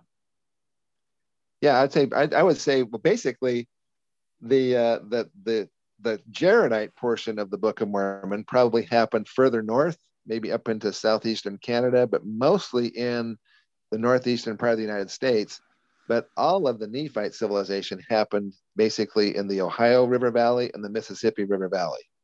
There may have been a few stragglers here or there, but uh, but by far and away, probably I'd say 98%, 99% of the entire uh, Nephite uh, civilization happened in the United States of America. What about uh, what what about uh, King Benjamin? Well, before we go there, mm-hmm. where do you think uh, Lehi and his family landed in the America, in in the North American continent, or the South America, or wherever? Yeah, well, we don't know for sure, but I can tell you some things that that uh, that give us some additional pause to think about. Um, what we're what we're thinking basically is around Tallahassee, Florida. Really? Uh, for several different reasons. Um, it has to do with the the ship. Um, those of you listeners who are not familiar with the fact that there's a uh, ship called the Phoenicia Expedition that has not only done Lehi's ocean voyage, literally sailing from Salalah, Oman, around Africa. They were going to go up to the Mediterranean on the western west coast of Africa, but instead the winds and the currents took them straight to North America. Um, they went up the east coast of the United States and then and then uh, circled up around and came back and then ended up in the Mediterranean that way. But uh, just last year, um, or excuse me, it was in 2019. Um, the uh, there's a, a, well, no, actually, it was la- it was it was last year. It was in 2020. Um, the same ship was basically um, left from the Mediterranean and uh, and and and actually left from Carthage um, North Africa, and then um, went past the Canary Islands, and they literally did. And this this ship is interesting, Kevin, because it's a 600 BC replica ship of, of after the Phoenician people, who basically the Phoenicians were Israelites. Okay. Yeah. And, uh, and, and, and bottom line is is that they they sailed this ship and uh, and last I think it was January, it's about a year ago. January, um, end of January, beginning of February. So it's about right now, actually. This ship actually made it to um, America. Okay, and it's actually right now it's docked in Florida. But, uh, but if you take the natural ocean currents coming from the Mediterranean out that direction, it takes you south down towards the equator, and then and then circles you back up into basically uh, like um, uh, I'm saying Puerto Vallarta, but it's, it's actually uh, um, uh, uh, Costa Rica and that area. Okay. Yep. Anyway, but bottom line is is that uh, so or no, basically it's, it's just off of the, the the southern tip of Florida.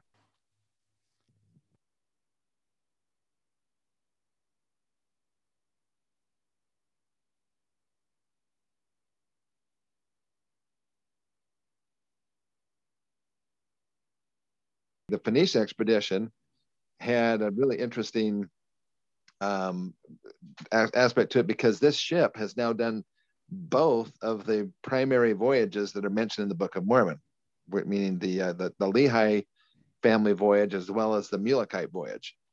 So they actually did oh. the, the Lehi voyage, basically leaving from uh, Salalah, Oman, and uh, and then and then going around Africa and ended up basically um, going past. They didn't actually stop, but they actually went right past. They were within three days of making landfall in North America, but instead they sailed up the east coast of the United States, and then way up to the north, and then back down um, into the Mediterranean through the Rock of Gibraltar area, and then over to uh, make a landing in Lebanon. Um, and, and, it, and it all happened in, in about three weeks less than one year from when they left Saudi Arabia to when they were at Lab at Lebanon. So that's pretty interesting. But the one that they just finished up last year, um, but they actually, um, for several years, the, the ship was uh, sailed around Europe. So they went up to the UK and up into, uh, you know, I think they went up into Scandinavia for a little bit. They came back down. And then they decided to do another trip, a voyage to America in a 600 BC replica ship. Um, then they started that one off in Carthage in Africa and then they basically uh, that's northern africa then they sailed west through the mediterranean. And then down through the canary islands actually uh, a good friend of mine uh, boyd tuttle actually precipitated precipitated precipitated and participated in the, uh, the voyage. Yep. and and uh, and that one actually only took about three months to go from that from essentially europe to america um, and they came down to uh, in, in, into Puerto Rico area, and then they went up into Florida, and and the and the ship is still sitting there now. Um, a lot of people, you know, we don't know for sure how the Mulekites came, but if they did come from the Mediterranean side in a 600 BC Phoenician ship, uh, that what these what this Phoenician expedition is proving is that the Phoenicians, the ancient seafaring people of the of the old world, um, literally could have made it to easily to America. So that's yeah. a really fascinating aspect. But I think we were talking about Florida, and uh, and so why Florida? Because when you leave Europe and you go out that direction, because the the northern Atlantic, well, all, all northern oceans go in a clockwise direction, and all the southern oceans go in a basically counterclockwise rotation.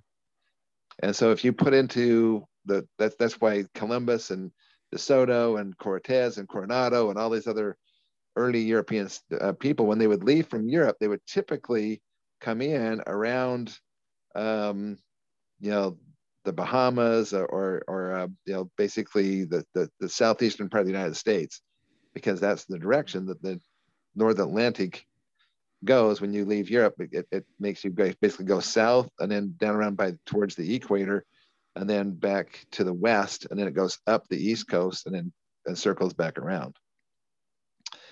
Interesting. Yeah, so fascinating. Why do you think a lot of people think the Book of Mormon mostly take place in South America then? Um, that's a long question. I mean, it's, it's, a long answer, but the, the quick version of that basically is this. Um, early in Joseph Smith's day, it was pretty much understood that the Book of Mormon happened in America.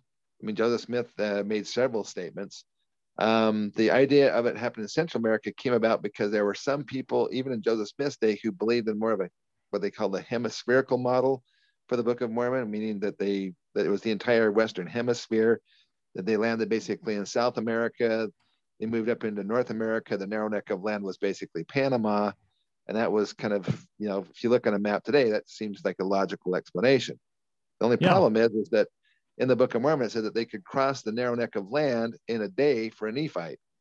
Well, nobody's crossing Panama in a day.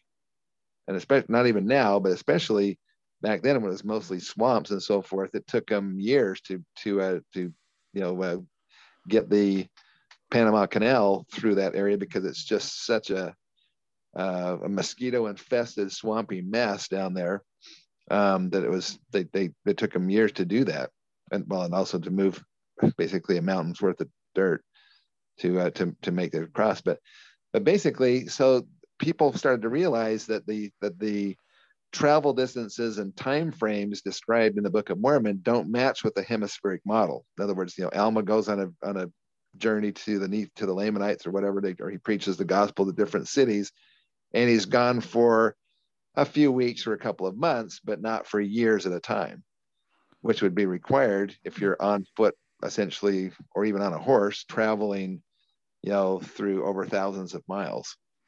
So if it's gonna if the geography is going to got to be uh, limited in scope, um, then where was it limited to? And uh, and the, the then again, this is a, a huge subject. Um, yeah. But basically, here in the United States, um, there were people who were promoting the idea that the Native Americans had always been just nothing but ignorant savages, that they had never amounted as a culture to anything more than just hunter gathering.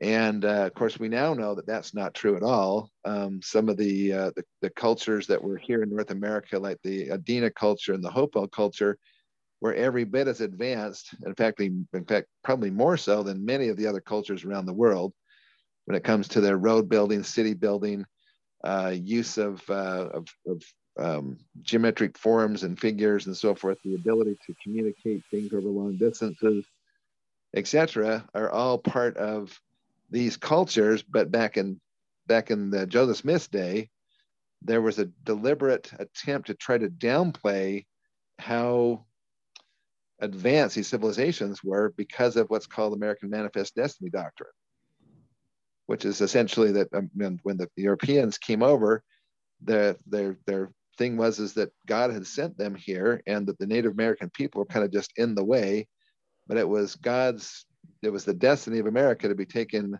over by these uh, by the Europeans, and that the and that the Indians were basically um, and the, the, the term um, ignorant savages came about by a guy who wrote a, a, a, book called Ancient Societies. And there was three guys. There was John Wesley Powell, Lewis Henry Morgan, and Ephraim George Squires. And those three guys started the Smithsonian. They started the Bureau of Ethnology and they saw some of these ancient ruins and they knew that they were there but they wanted to downplay them for a couple of reasons and one of those is really fascinating. I think i think you like this kevin. Um, the the book of mormon came out about in the same time frame as uh, john wesley powell was living as well. And a lot of these ideas um, began to surface about the same time as joseph smith had translated the Book of Mormon into into uh, a, a, book, and um, and there was a deliberate attempt to to downplay this history for two reasons: the, the American Manifest Destiny doctrine, which I just mentioned, but also because there were two of these guys, John Wesley Powell and Ephraim George Squires. They both um, had fathers who just happened to be Methodist ministers in this place called Palmyra, New York in 1830. okay. So, what are the chances that uh, two Methodist ministers in Palmyra, New York in 1830 had not heard about this upstart young prophet by the name of Joseph Smith and his gold Bible that talks about a highly civilized, civilized uh, civilization, basically a highly advanced civilization.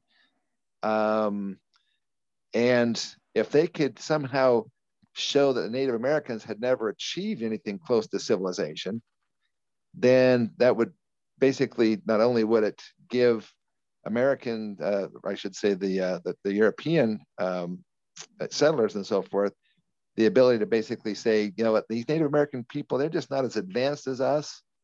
And in fact, uh, Lewis Henry Morgan, who was one of these three guys, when he wrote this book, Ancient Societies, he wrote um, based on the theories of Charles Darwin, which they were contemporaries. In fact, they wrote back and forth to each other several times. There's actual letters between he and Charles Darwin, um, and essentially saying that the that all civilizations go through three primary um, advancements. They start off as ignorant savages, then they move up to what they called barbarism, then up to civilization. And it was in that book, Ancient Societies, written by Lewis Henry Morgan, that uh, that the idea that the, the Native Americans were just ignorant savages, that's where the term came from, is from that book. And that book became the handbook of instructions for dealing with the Native Americans by the United States government because these guys started the Bureau of Ethnology and the Smithsonian Institution. And so they had some clout. and so they they were the ones that that uh, that coined the term um, ignorant savages and then applied it to the Native Americans. So in doing so, what they were doing is that literally they were undermining the idea of the Book of Mormon that talks about a highly advanced civilization with roads and cities and highways and, and written language and so forth. And it basically um, also fell into the whole idea that that, uh, that Darwin's idea that, that basically some races had not advanced as much as other races, and uh, which is of course baloney. But uh, but the bottom line is is that uh, you know Darwin's theory basically was if we came from apes, and apes are basically, um, you know, dark colored, basically black, then the farther away from the black apes you were, the more advanced you had had come. It's an incredibly racist thing, and of course, like I said, I mean, it's it's it's completely bogus, but it's what Darwin basically Darwinian evolution was believing. So the Native Americans having darker skin um, were considered to be not as advanced um, genetically as Europeans, which is why they could basically take the Native American people and disallow them from owning land, disallow them from voting and other things because they were not as advanced. Very interesting. Now, uh, most of the Book of Mormon, you believe, and I'm starting to believe you, took place in North America, but what about the ruins in uh, down in Central America and in Mexico, where they've proven uh, artifacts of the Book of Mormon down there? Um, well, there hasn't been any proving of any artifacts of the Book of Mormon down there. There's there's a, uh, a the, the, closest thing that they have is a Tree of Life stone. It's called Izapa uh, Stela Number Five, which has a tree on it and has uh, some people depicted around the tree. Um, some people have tried to somehow connect that to the Book of Mormon and Lehi's account in his vision of the tree of life, but it's missing major elements of Lehi's vision. Like, for example, there's no great and spacious building. you know? Oh, okay. That's a pretty major part of Lehi's. And, and in fact, uh, a lot of the scholars, even the, the, those who have been promoting Central America, now pretty much reject the idea that that, that has anything to do with Lehi's dream. Almost every ancient you know, culture had a tree of life motif. Obviously, trees were important to people from the very beginning of time. And so keep in uh, mind, he also had that dream before he came to America. Yeah, exactly. That's yeah. before he got here. Yeah. So, so the bottom line is, is that there, there there's not a single solitary uh, artifact anywhere in Central America that that that would positively be a Book of Mormon artifact. In fact, um, a couple of things about that. The language, for example, the Mayan language is uh, the, the, glyph system that you see on the Mayan um, walls and on their edifices and things are basically the same type of a glyph system that you found in Laos and Cambodia, East Asian writings and have absolutely nothing to do with Hebrew or uh, or or Phoenician. Basically, the two of them are very similar to each other, um, and or or Egyptian.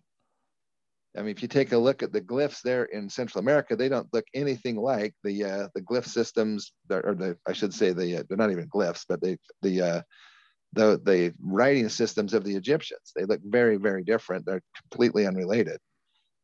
Um, and the other thing is, is that in Central America, you have writings all over the place on almost every wall and every side of every edifice. so there's glyphs uh, depicting all kinds of different things and saying, you know, in their language, different things. But in the in the Book of Mormon, the Nephites were the only ones that had a written language. Apparently, the Lamanites had lost their language to to a large extent. And the Nephites were the ones writing stuff down. They said it was in Reformed Egyptian or Hebrew, and um, and there's been absolutely no Hebrew language of any type or form ever found in Central America. Um, but the uh, but the point I'm trying to make here is that the that the Book of Mormon Nephites complained. Actually, the prophets of the Book of Mormon complained that uh, that their language was going to become obsolete because the Lamanites were absolutely bound and determined to destroy all of their history all all evidence that the Nephites ever existed. So after the Nephites were wiped out, the Lamanites were hunting down anybody or any anything that had the written language on it, which is why they had to hide the plates. So the, the, the peoples of the Book of Mormon, you wouldn't expect to find their language all over everything because the Lamanites were bound and determined to wipe it out. That makes sense? Yeah, that very interesting. Now, a couple more questions and we'll end the podcast here. What do you think the ship looked like that Lehi's family sailed on? Because I imagine it being pretty big, maybe three stories to fit everybody in there and all the food and such.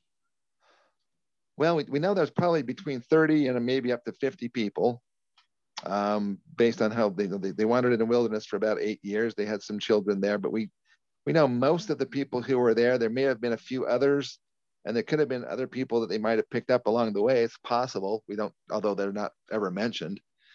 Um, but uh, but the Phoenician expedition was based off of actual ships. So in the mud of the Mediterranean Sea over the last 15 years, there's been three ancient Phoenician ships. And the reason why Phoenicians are important is because Phoenicia or Sidon is uh, was located essentially um, just west of Israel today, in what is now basically uh, Lebanon area. Okay. So, so the Phoenicians were the great ocean farers. They were the great, um, you know, seafarers of the of the ancient oceans, um, and they they had routes all over the world that they were doing in these ships. Well, since they found sections of these ships in the in the Mediterranean Sea, uh, buried in the mud, essentially, so it preserved them we now know exactly what those ships uh, uh, look like essentially. They, we, you know, not, they weren't entire ships, but there were segments, there were portions of ships that had been broken up or sank or whatever. And so we know what kind of wood they were using. We know what kind of joint jointing of the woods they were doing and how they were sealing the ships. We knew about the size. They're typically about 60 feet long. Um, really only two two stories high. There's there's the uh, the inner the inner part of the ship, and then there's the ship deck there, it wouldn't be three stories tall, um, although they could. There's enough room in the very bottom of it. You could actually put, you know, numerous, you know, bunk beds, for example, if you if you wanted to do that. There's probably about uh, 10 or 15 feet um, in the in the bottom level, and then about then you just have the deck, and then essentially about a three or four foot railing around the deck on the upper level. Um, so there would be quite a bit of room for people, you know, if you uh, if you made some you know, some bunk bed kind of things. Um, as far as their food and so forth, it takes a lot of ballast. Actually, another thing I, I learned about is they had to put uh, they put a lot of iron. Um, the Phoenicians would actually use iron iron um, cannonballs a lot of times oh. in the bottom of their ships because you see these ships were different than other ships um, that came around uh, you know maybe 10 or 1100 AD. These these ships had round bottoms in other words, the hull of the ship was rounded, whereas about 1100 AD, shipbuilding basically took a major change and actually began to put what they call a deep keel. So the the the the, uh, the hull of the ship kind of forms almost like an S shape. So it comes down and it, and it makes a big a big deep keel. So this keel goes real deep in the water. The reason for that is so they can tack against the winds. Because if you get sideways to the wind in one of these uh, Phoenician ships, which were had just the round bottom, it had the tendency to just blow the ship over sideways rather than making it, uh, um, you know, skim through the water like a, like having a rudder, a, a deep rudder in the water, kind of. So, uh, so these Phoenician ships, they because they had that uh, that rounded hull design, and they were being built as much as uh, 600 BC, around Lehi's time frame. This is the the type of ship that was most likely. We, we know that they uh, didn't build an aircraft carrier or a hydrofoil. We know it wasn't a powered ship. We know it was made out of wood. So basically, what we're looking at is a wooden sailing ship, which is why the Phoenicia expedition is such a, a, good um, uh, substitute, if you will, for the uh, for Lehi's ship. Now, Lehi Nephi was instructed that he would build he should build the ship not after the manner of men. It says it wasn't built after the manner of men. Um, but it gives kind of the indication that what it's talking about is the, the way the ship was constructed. Um, you know, he, he, wasn't building a spaceship or something. Uh-huh. You know, he's building a wooden sailing ship and it was unlike the uh, the Jaredite boats because the Jaredite ships were uh, tight like into a dish, and uh, we don't know exactly what that means or what that looks like. But theirs would have been more like a submarine. It kind of sounds like to me because it said it would go down deep in the water and it would come up. They'd have to unstop the hole to get air every now and again. Uh, whereas Lehi's you know group, this the you know Nephi ship basically seemed like a fairly normal you know, uh, wooden sailing ship. And it said it was it said it was specifically blown before the winds, which tells you that they're taking advantage of the sails, taking advantage of of uh, you know a wind blown ship. Whereas yeah. the Jaredites, Jaredites probably didn't have sails; they were more like barges. They just were controlled by the ocean currents and wherever God took them. Yeah, it makes you wonder if the they put actual sails on the ship, uh, Lehi, Nephi, if they actually put sails like you see on a sailboat. Yeah, well, all the Phoenician ships did, and Lehi, okay. and, his family would, but Lehi and his family would have certainly seen the Phoenician ships, you know, or, or at least heard about them, especially being in, from Israel. They've been right there by the coast. They would have probably have seen what a what a ship looks like which I think is part of the reason why when Nephi went up to the mountain and got the commandment from the Lord to, to build a ship, and he came back and told his brothers, the first thing out of his brothers' mouths were were uh, not uh, Nephi. Um, what's a ship? Yeah. they, they knew what a ship was, and they, and they said, "Our brother's crazy because he thinks he's going to build a ship," which kind of gives you some idea that they had some inkling as to what it's going to take to build a ship. Yeah, absolutely.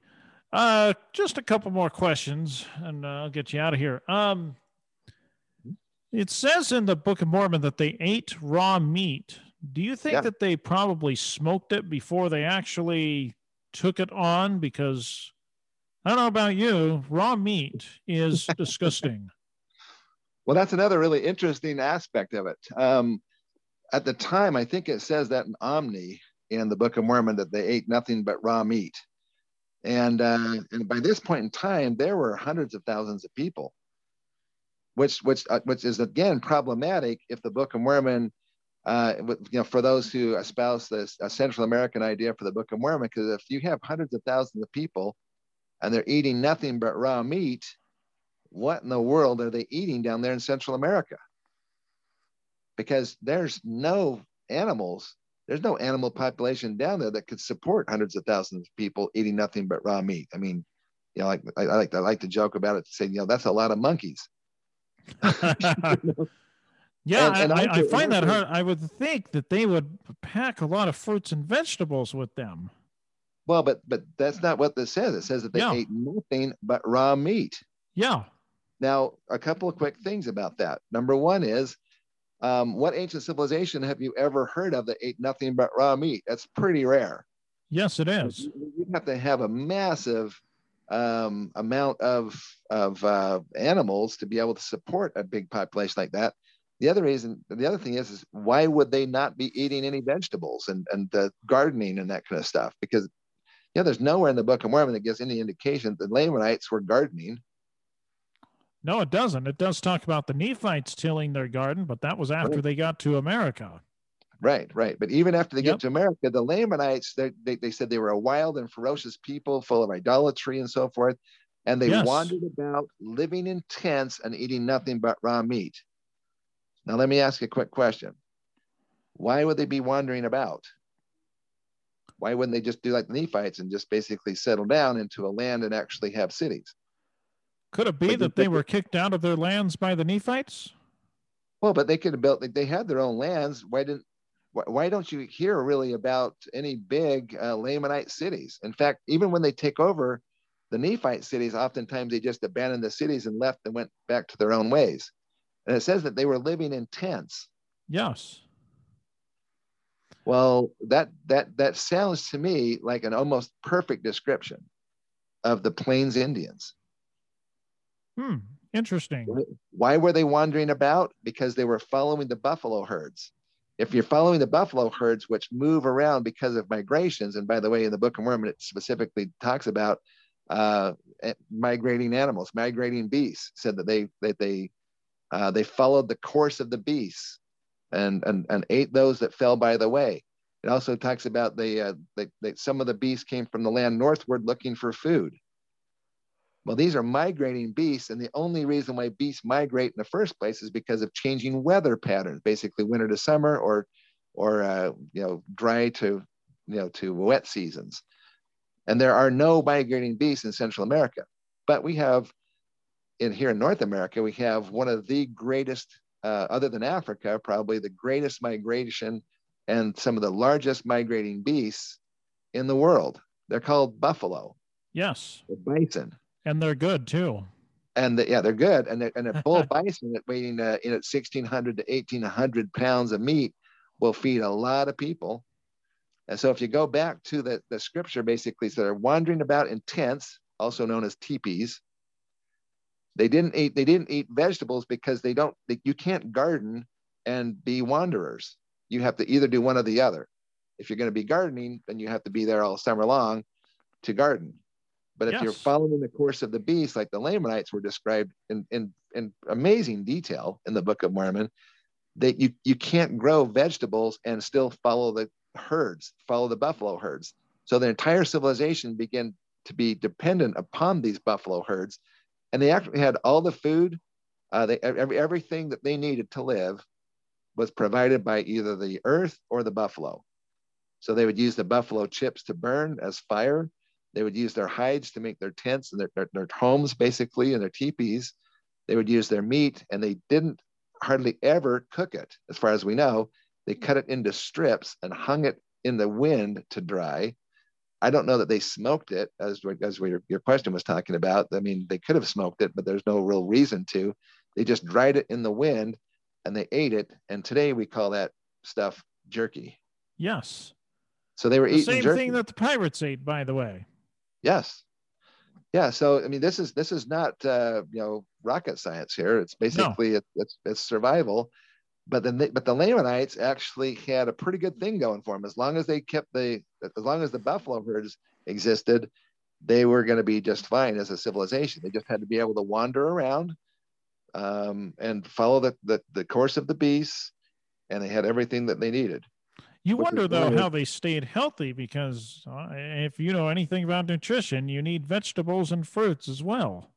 hmm Um, well, well, um, yeah, it's interesting because a lot of Native American people um, have have some difficulty digesting some of those kinds of things. Really? But uh, but uh, but that but it seems like that uh, meat is one of those things, um, especially hormone-free meat. Yeah. Well, it's not hormone-free, but it's not not added hormones, not synthetic hormones, and so forth Yes. but um, but yeah, and, I mean, I'm sure that they would gather, you know, whatever kinds of other um, plants and so forth that they would find along the way, and eat those things. But uh, but it's interesting because it, it almost exactly matches what the Plains Indians did, but it doesn't match in any way, shape, or form the Mayans. By the way, the Plains Indians are they in Montana? Because there is a Plains, Montana here. Are, is that what they were at? Is that where they're at now? Um, I, I'm not sure where the term plains came from for there in Montana, but the Plains Indians were on the on the the, the plains of the United States. Basically, that's like yeah, between the Rocky Mountains and the Appalachian Mountains are are considered the uh, you know the plains basically. Actually, that would make sense because Billings, where I'm at, is actually right on the edge of the plains. Yeah, yeah. So that, So, that makes sense. they would have been there, and and also the Sioux and the Cheyenne and the Blackfoot all were in these uh, in this north, not not not far west, but basically the uh, the western what would be considered the western part of the United States and the northern part of it. So Idaho, Utah, uh, Montana, Wyoming, uh, even into uh, you know uh, Nebraska and so forth. That all would be considered part of the plains, if you will. Interesting. So that, so that- so that makes sense what they were eating. And the Book of Mormon is pretty clear about that. Yeah. Um, of course, the, the Nephites looked down their nose at the Lamanites for basically being meat eaters. you know, well, whereas they were, whereas they were agricultural, they were farmers, they were more sedentary, and and that's why they could have cities. It's interesting that even Yeah. when the Lamanites took over Nephite cities, they they pretty much didn't stay there. They abandoned those cities and left anyway, because they of- couldn't. They weren't Oh. farmers. They didn't know how to farm. Yeah, I heard a rumor, and I, have reasons to doubt this. I heard a rumor, though, that in the Book of Mormon times they actually had airplanes. Is that? I have a hard time believing that one.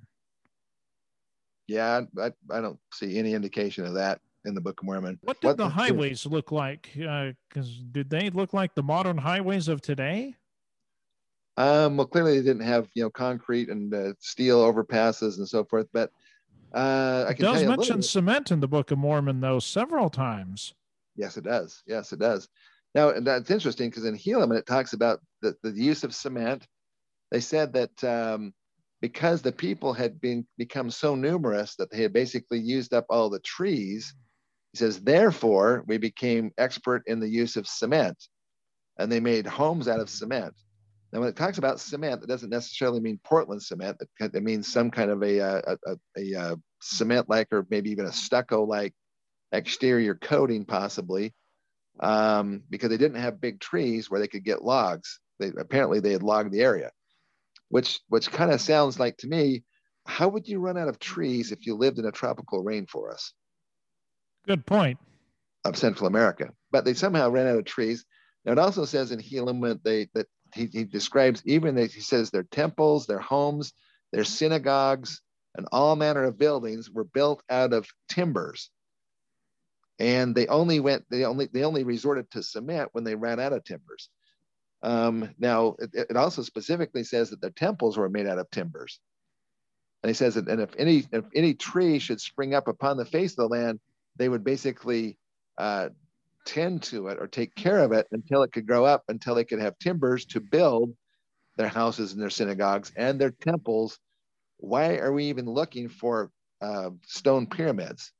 There's not a single reference anywhere in the Book of Mormon to any stone buildings whatsoever. In fact, the only the only thing made out of stone that they that they do mention is walls of stone that they're made. And now, if we if we take that understanding, first off, looking for temples that are not made out of stone, but are instead are made out of wood, like the Book of Mormon says. And if we and if we understand um, that that uh, you know trees that are in the uh, midwestern part of the United States are typically hardwoods, hardwood varieties, hardwood trees, hardwood species, and it's going to take 50 to 60 years for an average, you know, uh, a, a maple or an oak or whatever kind of tree that are hardwood trees to grow to maturity. So Yeah. so they they literally would be a, a generation and a half or, or two generations before they would be able to have trees big enough to harvest, and uh, that's why they resorted to cement. So what do we find here as far as highways and cement in North America? Is one of the big questions that people ask all the time, and the answer to that is just absolutely it's astounding. First off, um, what what did the highways look at uh, look like, Kevin?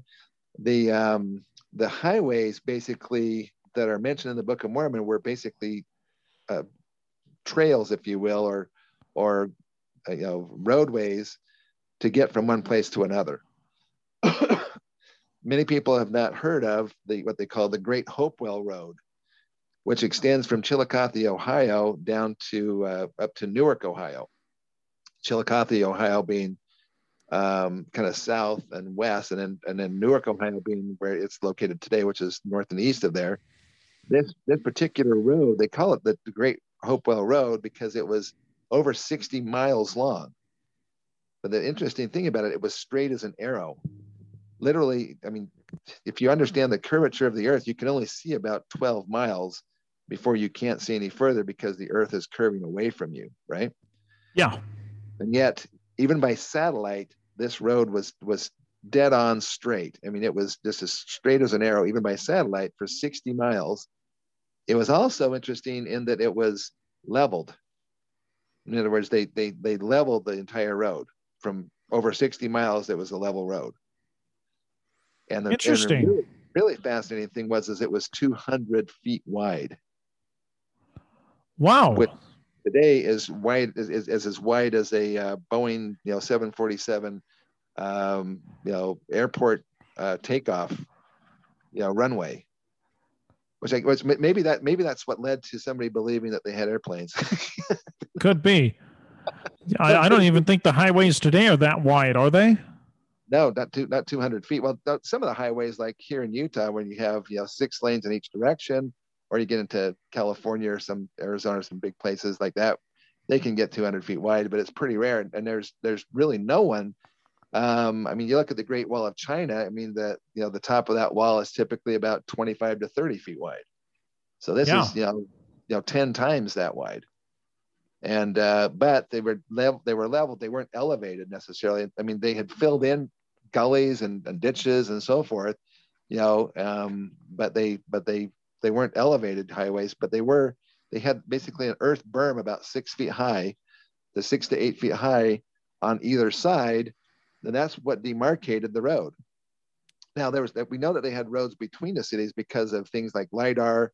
You can see compaction, where the ancient people would walk all the time. If they had a pathway, it actually compacts the earth, and you can actually see that in some uh, what they call remote sensing technologies, like uh, GPR and and uh, and so forth. But anyway, so you can see some of the places where they traveled, but uh, but they had highways. Um, the other thing that you asked about was the cement um, in several places, like in, for example, Fort Ancient in Ohio. It's a it's a hilltop fortification. Just, I mean, it matches every description of the Nephites' uh, place of refuge or the place of resort. They, they call them if they if they got attacked by the Lamanites, they would all leave their farmland down in the valley and go up to these places of resort. And Fort Ancient is one of those places. Um, and Fort Ancient, they were doing uh, digs and in, in, in, the area there, and also around uh, um, the Paint Valley in Ohio. Uh, there's all these these uh, geometric fortifications, gigantic geometric. Um, they, they don't have a different term for them, so they just call them cities. But like for example, in Newark, Ohio, there was a, uh, a, a gigantic circle that's connected to a gigantic square, which is connected to a gigantic octagon, which is connected to another great big circle. Um, actually, it's the entire plan of salvation laid out in earthen geometric forms that uh, there's actually everything is in its right sequence and everything. I mean, it's just I wish I had an hour to tell you about that, but yeah, basically that there is the plan of salvation is only the restored gospel of Jesus Christ knows it, and it has every aspect of the plan of salvation um, embedded into these gigantic earthworks, and it creates a temple site that is almost four square miles in extent. In other words, it's two miles by two miles square, and uh, basically, and has uh, has these massive features. But in there, they found burials um, in some of these places, and the burials were covered with a coating about two two feet thick that would be considered. And they, in fact, they even call it uh, archaeologically. They call it Hopewell cement or Hopewell concrete and it, and they had to use jackhammers to get through it to get down into the, the lower areas of these mounds with this with this two foot thick coating of cement. Um, now, now people say, well, why don't we find cities of cement today in the heartland of America? And the answer to that is pretty simple. Um, why do we have to rebuild uh, concrete overpasses every 15 or 20 years? Because cement does not last long when it's exposed to the elements. So the cement is only going to last if it's actually buried under under at least a, a, couple of feet of dirt, so it gets below the frost line. Because cement is very porous, water gets into the cement, and then as it freezes and thaws, freezes and thaws, that freeze thaw cycling will cause the cement to basically break up and crack and break, and, and that's why I need to replace my concrete uh, in front of my house because over yeah. the course of 40 years, it's broken up into a mess. Now I've got to have it all replaced and refinished at some point because concrete does not last well on the surface.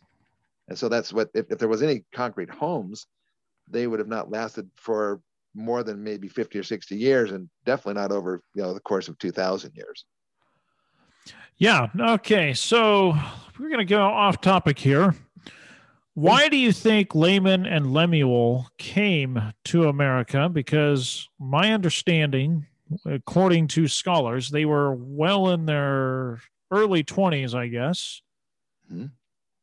So technically, they could have just said, I, well, I'm not coming. And according to our law here in the States and many other places around the world, if you're 18, you're an adult. Why do, what do you think made Laman, Laman and Lemuel came, come as bitter as they were about coming? well, well, I don't ever, you know, uh, the questions like this are, make, make me kind of uncomfortable because of the fact that uh, no one should presume to know why somebody does what they do. Because there could be uh, reasons that we are beyond our even comprehension. But i can but just to take a stab at it for a second number one is that our culture and our ways are not those of the hebrews. Um, back in back in the ancient of days you stuck together as a family above all else. Um, family was the only ones that you could really completely trust um, and even then sometimes not you know. Yeah. Um, but uh, but protection was in numbers, and so larger families with larger numbers had greater protection and had a tendency to survive longer. So I, I think it might have been a situation where Laman and Lemuel, even though they uh, they they may have murmured, it says that they murmured, but I think that they probably you know they they they had heard about because just you know what 120 years before the the, uh, the city of Jerusalem got destroyed the 10 tribes had been taken over and, and destroyed and, and, and driven off their lands just barely to the north of them right? When the assyrians came in at 722 bc they wiped them out and they and they and they then they they dispersed the 10 northern tribes. So they had to have known known about that because that was only 120 years before them so i'm sure that was being passed down and passed down you know that you don't mess with god basically on this promised land they could probably see that the that the that the southern tribes were becoming more and more secularized and less and less uh, religious. Although, uh, was it King Zedekiah that basically started to kind of uh, reinforce the laws of Moses? They'd gotten really lax about it. And I think they started to uh, reinforce the laws of Moses more.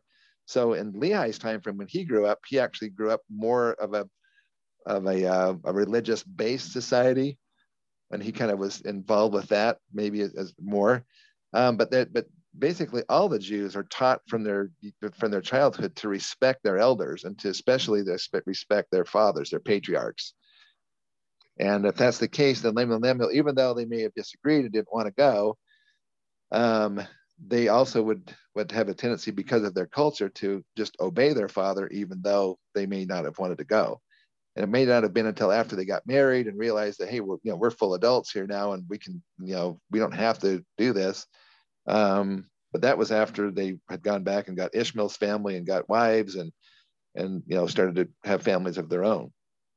So that might have made them uh, feel like the time time to get out of the basement and grow up and you know and become more independent. And that might have been part of the reason why they were to some extent rebelling. But the other thing is, is that uh, why would they ever get on a ship just to sail off into who knows what when you get on the edge of the sea and you can't see land on the other side? I mean, that's got to be. I, had yeah, they didn't have to do that either. Right. So, what caused them to go? And I think that the answer to that is I think that they knew about the Phoenicians. And the Phoenicians were making circumnavigations of Africa from the Mediterranean around Africa to India and Saudi Arabia and back. And, the, and they've been doing that for more than 100 years, you know, before Lehi's time frame. Or excuse me, well, well not, well, yeah, for um, yeah, around Lehi's time frame, I should say. And so they may actually have known that if they get on board of a ship, there's a chance that they might end up back in the Mediterranean. Interesting. Because the, the Phoenicians were already making those kind of voyages. And plus, that I mean, I, I, don't think that they thought their dad was a liar. They call him a visionary man. You know, yes. they thought he, he kind of kind of nuts, but I don't think that they thought he was a liar. And so when he told them that they were going to go to a promised land and that, that this is a promised land above all other lands and so forth, I think that they probably believed him. So, I, like I said, I, I, hate to speculate about why Laman and Lemuel did what they did and, and how they were treated, but they but they also, I mean, let's face it, they experienced some miracles. I mean, they got the heck shocked out of them you know, at one point in time when they murmured against Nephite about building the ship. You know, they they also saw the uh, the ocean calmed when they tied Nephi up while on the ship, which, by the way, has an interesting uh, correlation with the uh, the Phoenicia expedition, because when oh. it left when it left from Salalah Oman, sailed down along the east coast of Africa. In fact, they went right past the the Comoros Islands, which is interesting because the word Comoros does that sound like any kind of a place name in the Book of Mormon? Yes. Sounds a little bit like Cumorah, Comoros. Yes right? What's fascinating yep. though is that uh, Cumorah, um, well, Comoros also has a capital city. Oh. And uh, you know what the capital city is called? No. It's I'll, I'll just spell it for you. It's spelled M O R O N I. It's oh, Moroni, Mer- Moroni. Yeah. And we would call it Moroni. Moroni. Yep. Isn't it interesting? It is interesting. Yeah. So what? So there's there's a, a Cumorah and a Moroni, basically as they as they're as they're sailing south, um, and they, they could have easily stopped there.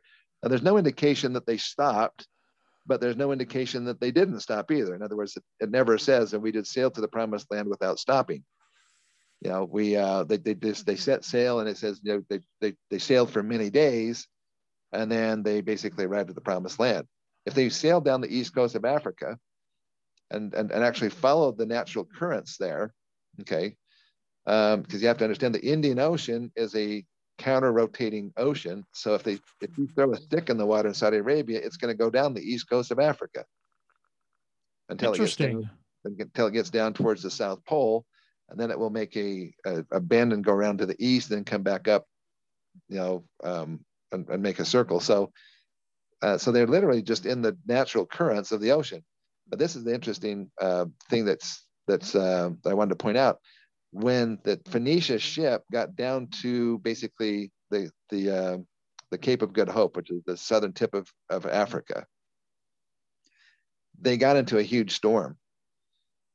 And and uh, for you know, a couple of days, they were they were literally were driven back upon the water. Now, in in, in the uh, the Book of Mormon account, they said they were driven back upon the waters for three days. Um, the Phoenician experienced a storm that got so violent that there was 50 foot waves and they're in a 60 foot long ship. Oh so my gosh. It's almost a death sentence. And they, and they, they, it actually tore the mainsail, uh, just tore it apart. Um, and uh, they were basically just, just floundering around in the ocean. But then literally like a day later, the, the, the storm passed and the ocean's all calmed back down and there was just a kind of just a very light breeze. And they were and, and they could see that they were actually sailing west around the, the cape of good hope. So they're sailing west but then they, they their eyes were popping when they looked at their gps and the gps actually indicated that they were they were sailing but they were sailing in the opposite direction as the sails were were showing. And we go what? What the heck? Something's wrong with the gps because we can clearly see the sails are billowing out this direction although it wasn't billowing a lot because it was pretty pretty calm. There was wasn't much wind at all.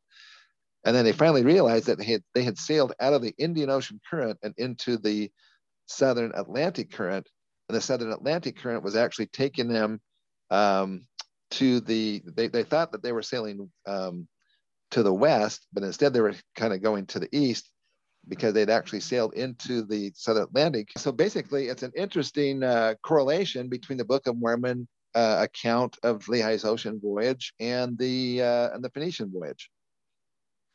Yeah, now the, the storm with the Phoenician voyage actually lasts for three days, like it did in the Book of Mormon.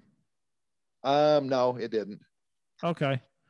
but it was but it was bad enough that it rocked it rocked them pretty good. I mean, obviously it was. I mean, if you're in a small little ship like that, you're just being tossed left and right, and they were just all just kind of hanging on to their and, and, and some of them were just literally strapped themselves into their hammocks, and just as the ship would toss and roll and everything else, they were just yeah. my, my only hope would be I wouldn't be on the deck with a four foot railing. I'd be bound yeah. to fall overboard, never return. Yeah, well, they definitely would tie themselves. They had big belts and so forth. They would tie themselves off to uh, different things. It actually uh, got so violent it actually cracked the main sail, um, and they had to basically uh, put rope all around it. It just cracked it. It didn't break it off, but it did, did crack the main the main uh, mast, and uh, they had to wrap it with you know inch and a half or two foot two inch thick uh, rope to kind of reinforce it during the rest of the voyage. So yeah. so wow. it's interesting how how the, the correspondences here are just absolutely astounding. Absolutely. You wonder though if if uh, I mean obviously today with modern technology you could probably go just the opposite of the current with a powerful a powerful motor on your ship. Oh yeah. Oh yeah, absolutely. Yeah. But but but they still use the, the natural currents. I mean, if you take a look at the shipping lanes and so forth, they don't nobody wants to go against the currents because that just uses fuel unnecessarily. So most most shipping lanes and so forth are taking advantage of the natural ocean currents to give them additional yeah. you know, mileage out of their ships. Yep. Well, uh, just a few more questions. Do you yeah. have a calling, and if so, what is it? Um, I've had numerous callings and from lots of different uh, things. Well, what is your current calling? Uh, currently, I'm basically uh, a little bit put out to pasture because we're in the process of moving. So, oh, okay. Where are you moving to? If you don't mind, uh, if you don't mind Sunday announcing.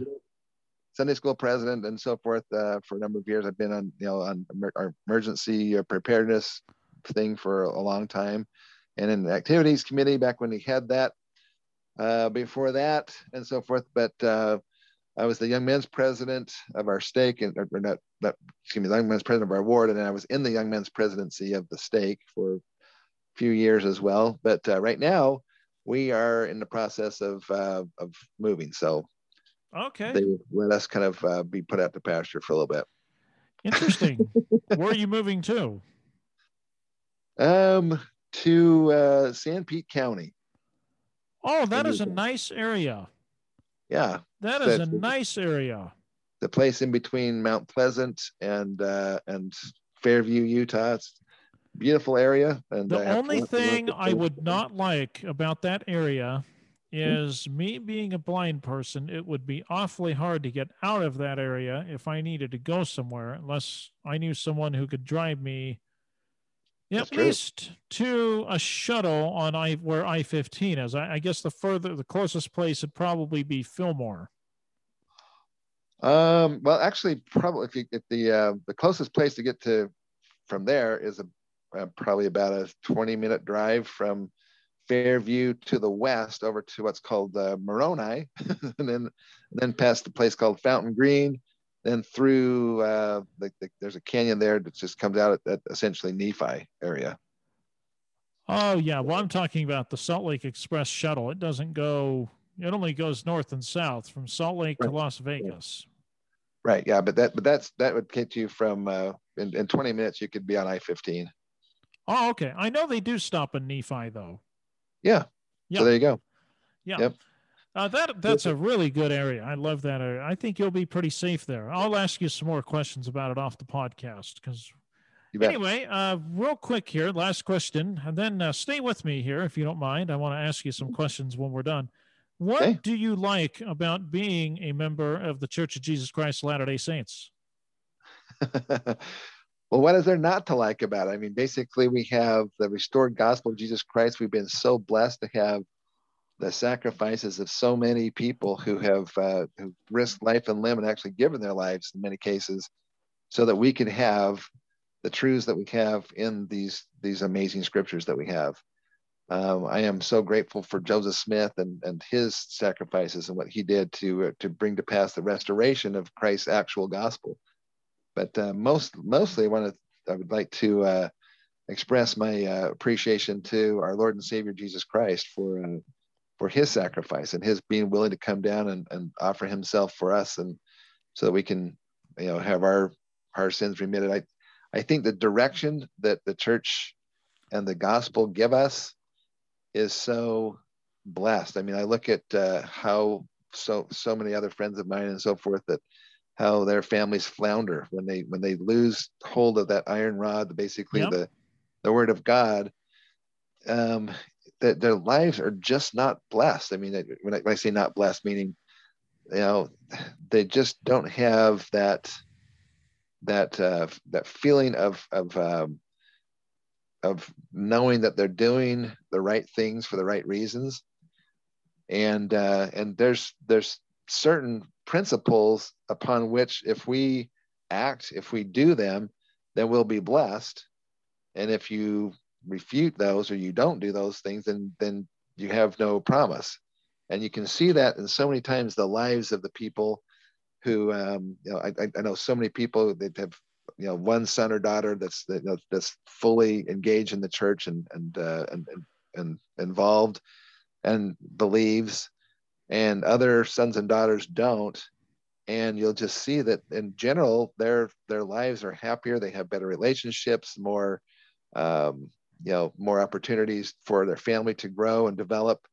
They uh, their kids tend to turn out to be uh, less delinquent more and uh, better citizens of the of the nation and of the world. Um, my personal feeling is, is I am so grateful for the gospel of Jesus Christ in my life, and I um, I've, I've known it's true um, for many many years.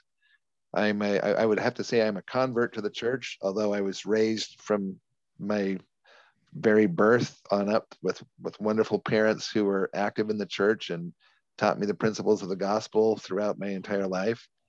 I was able to, uh, to to live in an amazing ward up in Cache Valley, Utah, and Logan, Utah. Shout out to Young Ward, Utah. Yeah. Um, where I where I, I, I knew some of the great, just amazing individuals, great people. This ward was just filled with with wonderful farmers and ranchers and and um, and you know people who worked up at Utah State University, like my dad did, or other other other professions. But uh, we, we, we jokingly called it uh, it was called Young Ward, but it was actually uh, Jensenville and Olsonville. Couple of Scandinavian families had moved into the area and basically um, had lots of posterity. And uh, they owned most of the land area in our ward boundaries.